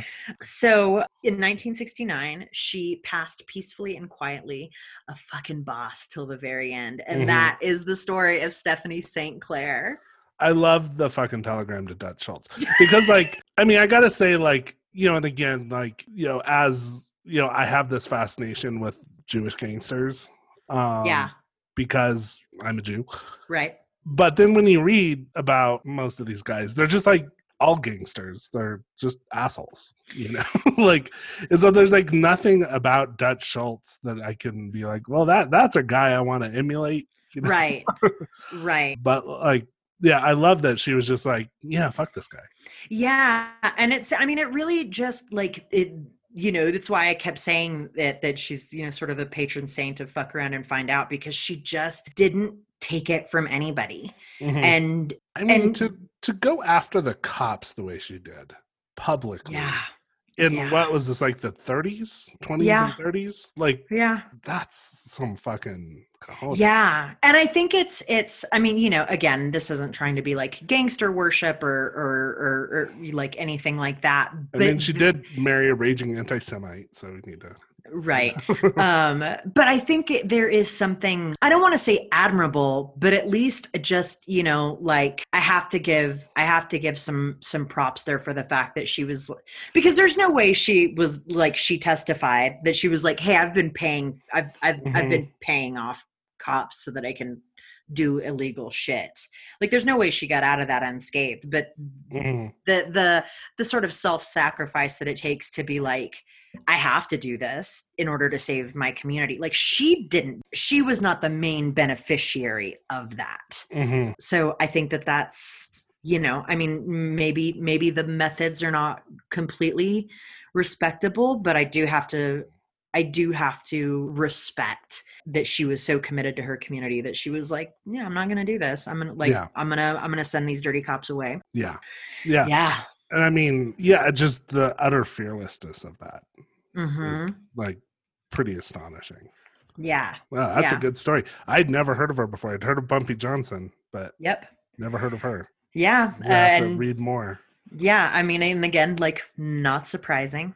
Yeah. Uh, there, there are not is- oh, there are go not a ton. I was going to say they're not a ton of female mobsters, gangsters type of, Mhm. of thing. Um, another fun Wikipedia rabbit hole to fall down into is the like organized crime because it breaks everything. There's a whole graph in there. I'm sorry, it's not a graph; it's a table in there that is sort of like breaks it down by time period and then breaks it down by region and then breaks it down as to whether or not those crime families are inactive or still active. Mhm. So that's lot kinda cool. yeah, a lot of them are inactive A lot of them are inactive. Even like the cartels and stuff. Mhm. A lot of them are inactive. yeah, well, these you know these organizations like I mean you're you're living by uh, There's a shelf life there. It's got a shelf life, exactly. Yeah. Like, and and like it's and yeah, the whole idea of the female gangster. It seems like when you hear most stories of like oh female criminal, they're always like ancillary in some way to men. Like you know Bonnie, you know, well, it's, you don't have Bonnie without Clyde. You know, there's Ma Barker, but she was Ma Barker. She was had her sons. You know, Yeah. Yeah. so to have someone like her who's like, no, she was just doing the shit on her own.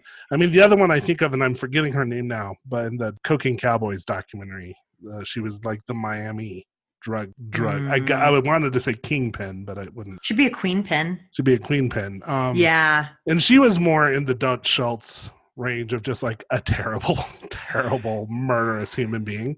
Right. I mean, she was she was doing it on her own. Like she was. Yeah, and I feel like there are stories. I could be completely wrong. I could just be making this up, but I feel like there are there are stories of women in the Latin American cartels. It's the kind of thing where like their husbands were like kingpins, Mhm. and then a little bit like uh, fucking Catherine Zeta-Jones's storyline in Traffic, where it's like something happens to their husbands, and and they're like, okay, well now I have to take up the Mhm. mantle for the Well, actually, I think I, I could be wrong about this. I think the Catherine Zeta-Jones character is somewhat based on this. I can't. I'm totally blanking her name. She was a Colombian drug lord in Miami. Mm, Um, if you watch the uh, anyone who's seen Cocaine Cowboys, you know who I'm talking about. I think the Catherine Zeta-Jones character was somewhat like a fictionalized, highly, highly, highly fictionalized version of this. right, sort of inspired by that. inspired by. Yeah, Yeah. Yeah, no, and I just I think you know, you know, she like St. Clair was this woman who you know, she came to this country with nothing and she built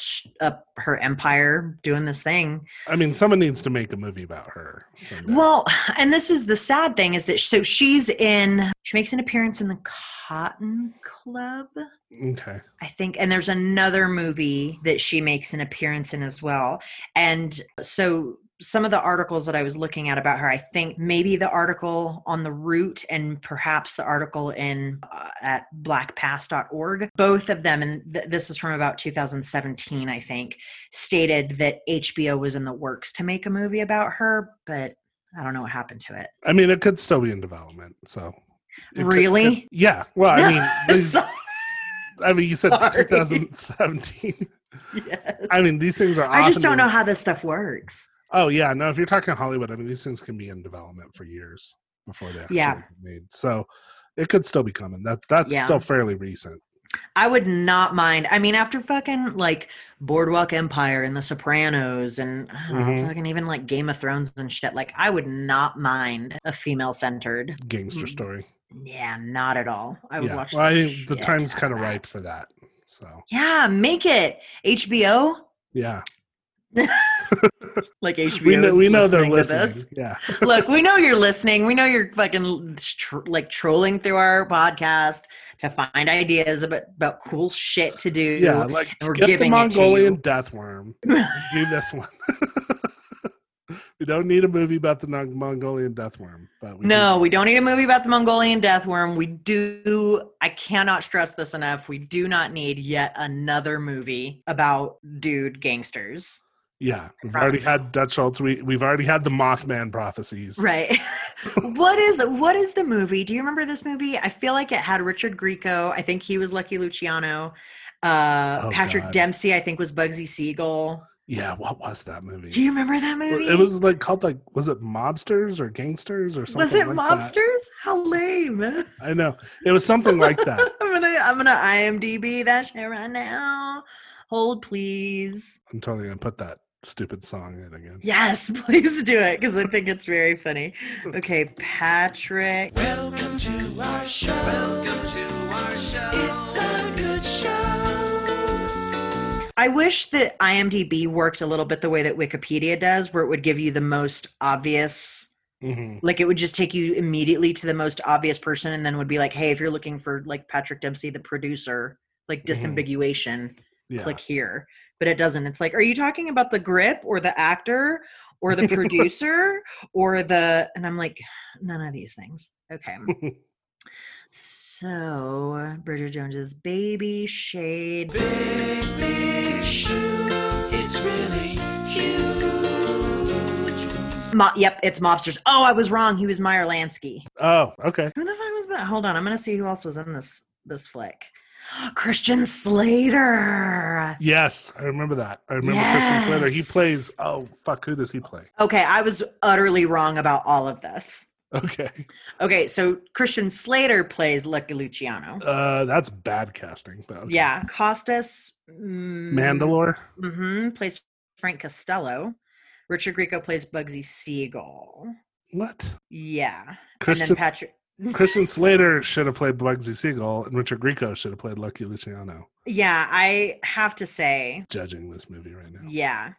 And then Bugsy was the movie, right? With um, Warren Beatty Right. And, Annette, Annette Bening. and Annette yeah. Bening played she was also one of the top. So Annette Bening played the woman who Bugsy Siegel started the Flamingo Hotel. And Mhm. uh, Annette Bening played the woman who was actually like this woman bu- uh I guess Bugsy's Bugsy, is that who we're talking about? Mhm. Yeah, Virginia Hill. Mhm. That's her name. Virginia Hill, her her Bugsy's nickname for her was the flamingo, and that's why he like named the hotel after her, and blah blah blah blah blah. Yeah, Bugsy Siegel's an interesting, but actually of the like, so there's the sort of trifecta of the like, I would well maybe quadrifecta of the Mhm. archetypal Jewish gangster. Mm-hmm. It would be Arnold Rothstein, Mm-hmm. Uh, who I mentioned, uh, Dutch Schultz, Bugsy Siegel, and then Meyer Lansky. And to me, actually, as a character, as a person, Meyer Lansky is the most interesting because he was like he was the smart one. Like oh, interesting. Bugsy Siegel and uh, Dutch Schultz were like these kind of like loose cannons. Yeah. Meyer Lansky, I mean, he lived until like the 1980s, and I think like they still don't know how much money he had because he was just living in some little like house in Florida, like just This in the neighborhood, being just like an old guy in Florida. But they think he might have had like stashed like billions of dollars. this is what I'm talking about in terms of what we were, you know, talking about last week with the Gardner Museum theft. Like, and they fucking do it in Ocean's Eleven. Like, it's idiots who go out and and make this much money and blow it all because that's how you know. Again, and it also happens in Goodfellas when they pull off the, Mm-hmm. The Lufthansa, Lufthansa hei- heist, yeah. heist, right? The guy goes and gets the pink Cadillac and the fur. Yeah, and the furs, and that's how they all end up dead. And it's that great scene where fucking Layla, like the beautiful instrumental thing Yeah. at the end of Layla is playing. It's just fucking gorgeous. Uh, such a like just a great chunk of that movie. But that's the thing is that that's how you get caught. You draw attention to yourself, and it's Mhm. like my sweet dad is always talking about. You know, like when the lotto gets up to like insane numbers, is that he's like. Go and buy a lottery ticket, and then what you got to do is you got to hire somebody to go you got to hire a lawyer to go and claim the lottery winnings for you and you have a whole contract and then you just quietly live your life in peace Mhm. and Oh, and that's like yeah That's kind of what Yeah. Meyer Lansky did. And like, you know, if you think about like what really brought down the mafia, like sort of in the 80s and 90s, hmm what character kind of was like the nail in the coffin? It was John Gotti, who was like the fucking flashy celebrity. Right. was like the Donald Trump of gangsters. I mean, you could say Donald Trump is the Donald Trump of gangsters, but but John Gotti literally I mean, he was like I think head of the Gambinos. But like if that guy just had like settled the fuck down, yeah you know, and not yeah been like showing up in his fucking Bentleys and Yeah. showing off, basically, you know, Yeah. he wouldn't have been a target. Like Meyer Lansky was just under the radar. Like, how many people, like, everyone's heard of Dutch Schultz, everyone heard, has heard of Bugsy Siegel, but I'm going to ask, like, you know, do a little weirdest thing poll. How many of you people have heard of Meyer Lansky? I'm guessing not that many. Ooh we Even can though he that. was probably the most powerful Jewish gangster of all time. well and bec- and that's the thing is that like it's it's you know it is that. It is the people who sort of sit in the shadows because they're able to survive the longest. Hmm because they're not doing stupid shit. They're keeping their noses clean. Yeah. and then they're just quietly and you know and that's like if we talk about like generational right? Because that's the thing right? Is that generational wealth is actually the real power like Mhm. money is is actual power Right. it's not it's not fame it's not you know like political clout it's all of that stuff is bought and sold with wealth and if you want power the greatest amount like the greatest way to get power is to create generational wealth for your family hmm Yeah, I mean, even like look at Game of Thrones. I mean, yeah, Yes. total sidebar, but like that's the Lannisters. You know? Yeah, the yeah. only reason they had so much power on, uh, in that story is they were the the richest family in Westeros. yeah spoiler Yeah. for anybody Spoiler. I, I mean, yeah. If, if you guys don't know what happened in Game of Thrones, but I, I think it's funny when people are like, you know, so I was. Re- this is a total sidebar. I was real salty for a while though when the show ended, and all Uh-huh. of the assholes watching the show were just posting spoiler after spoiler, and I'm like, I because as you know, I stopped watching the show because I, I Mhm. wanted to give George a chance to finish the books. yeah, And all of us book fans, we were so diligent about like I remember when the red wedding happened. hmm Like and fucking Facebook and Twitter blew the fuck up and all his book fans were just like you know, we had just been waiting. yeah, You know, no one said a fucking word. And then within like five minutes of the end of the show, literally everybody on Facebook is like, Can you believe it? I'm like, you motherfuckers. Like yeah. I think, but that, then I realized I was like, you know what, Scotty, like no one cares. yeah. No one cares about your feelings. yeah. I mean, I think, uh, like, I mean, that's yes, but like us book also, fans, we were this weird little nichey like subculture that then blew up into massive pop culture. Like people weren't Yes. gonna, like no one gave a fuck about us. Yes, unfortunately. And I think also too just people felt so betrayed by the ending. That was a lot of it. Was I'm like, not gonna I'm not gonna give anything away, and this is a hill I will die on. But if you did not see that ending coming, I don't know what to tell you. Like I don't I don't know I what to tell you. I because I because of all the assholes on Facebook spoiling it, I was like, once it like all came out, what happened? I was like, yeah, no, that's pretty much where that No, I mean there there are literal there was nothing that I was like, what? Yeah, I, I mean, I can't even say like I can't even say hints. Like that foundation started being laid in the first season. If Mm-hmm. you didn't see it coming, I, I I really don't know what to tell you. And I I I think maybe you should take a long, hard look at what kind of preconce- preconceived notions you hold about a lot of things in your life. I also Mhm. do think I'll move away from from spoiler land now. I also do think that there is a type of person. I don't want to. I'm not going to say it's a personality disorder, but I do think that there is a type of person. I think. pe- I think there are people who have. I think there's a personality of people who who like to spoil things, yeah. and I think. Well, and that was, I think that was the stuff I was getting pissed off at on Facebook was the people who were kind of just doing it just to do it. Right. But yeah, well, and like the people who are real upset about the end of that series, there was definitely a, a strain of them that were like, they were just geared up for the happy ending version. And again, I'm trying to stay away from spoilers. and- Yeah. And I'm like, did you, what show are you fucking watching? Yeah. What show were you watching? yeah like it's it's like i mean if you watch the first season of that show you know it wasn't going to go Yeah. like that wasn't what that wasn't what george r. R. martin was doing with those books it wasn't Right. what they were doing with that show like With anything? there was not going to be some big triumphant No. the person you want to win is going to win kind of moment you know No.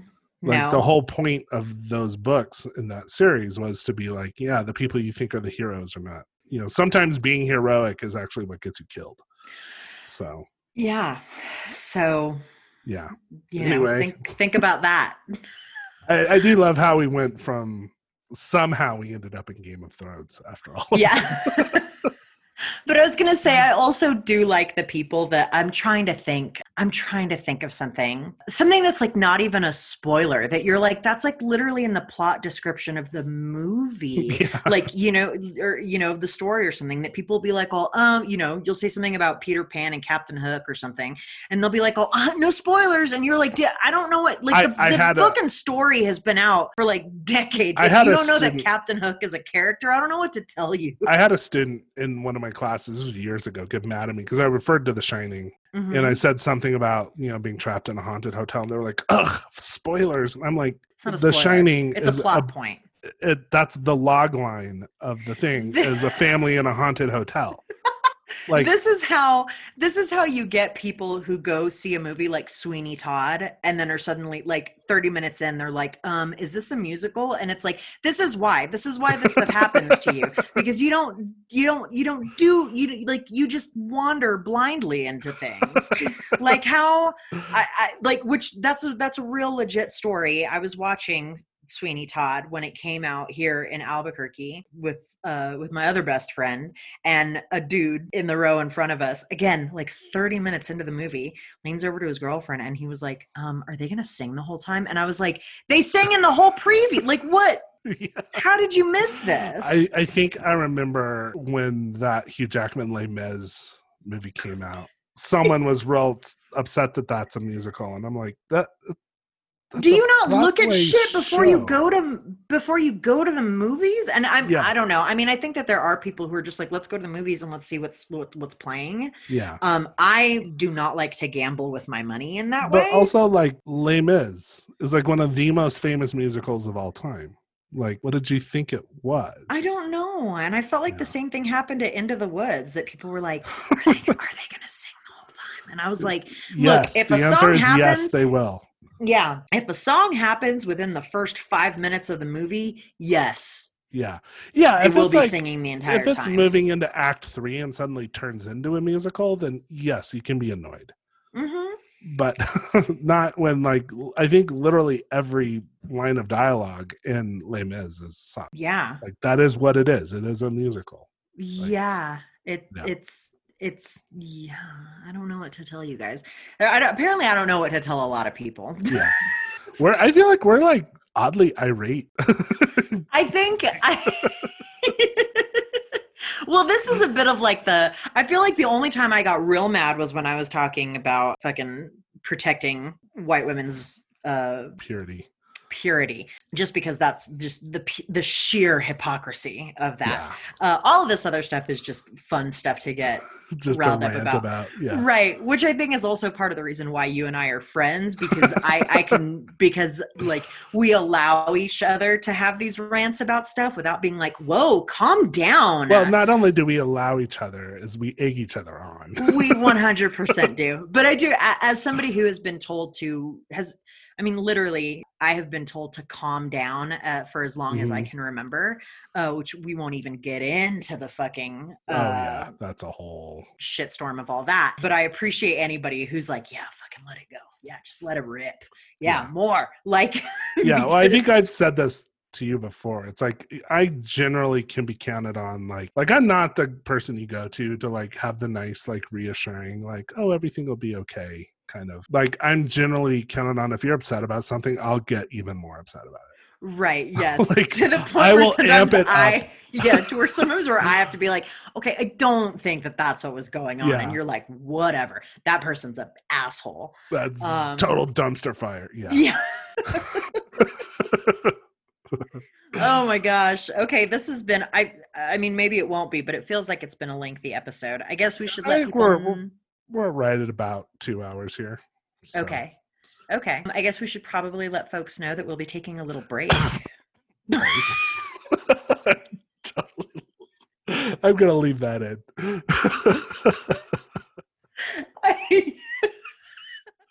Just the look on your face, like you actually thought I exploded for a second. Look at the look on your face. Like you were so surprised by it. I mean, it caught me off guard.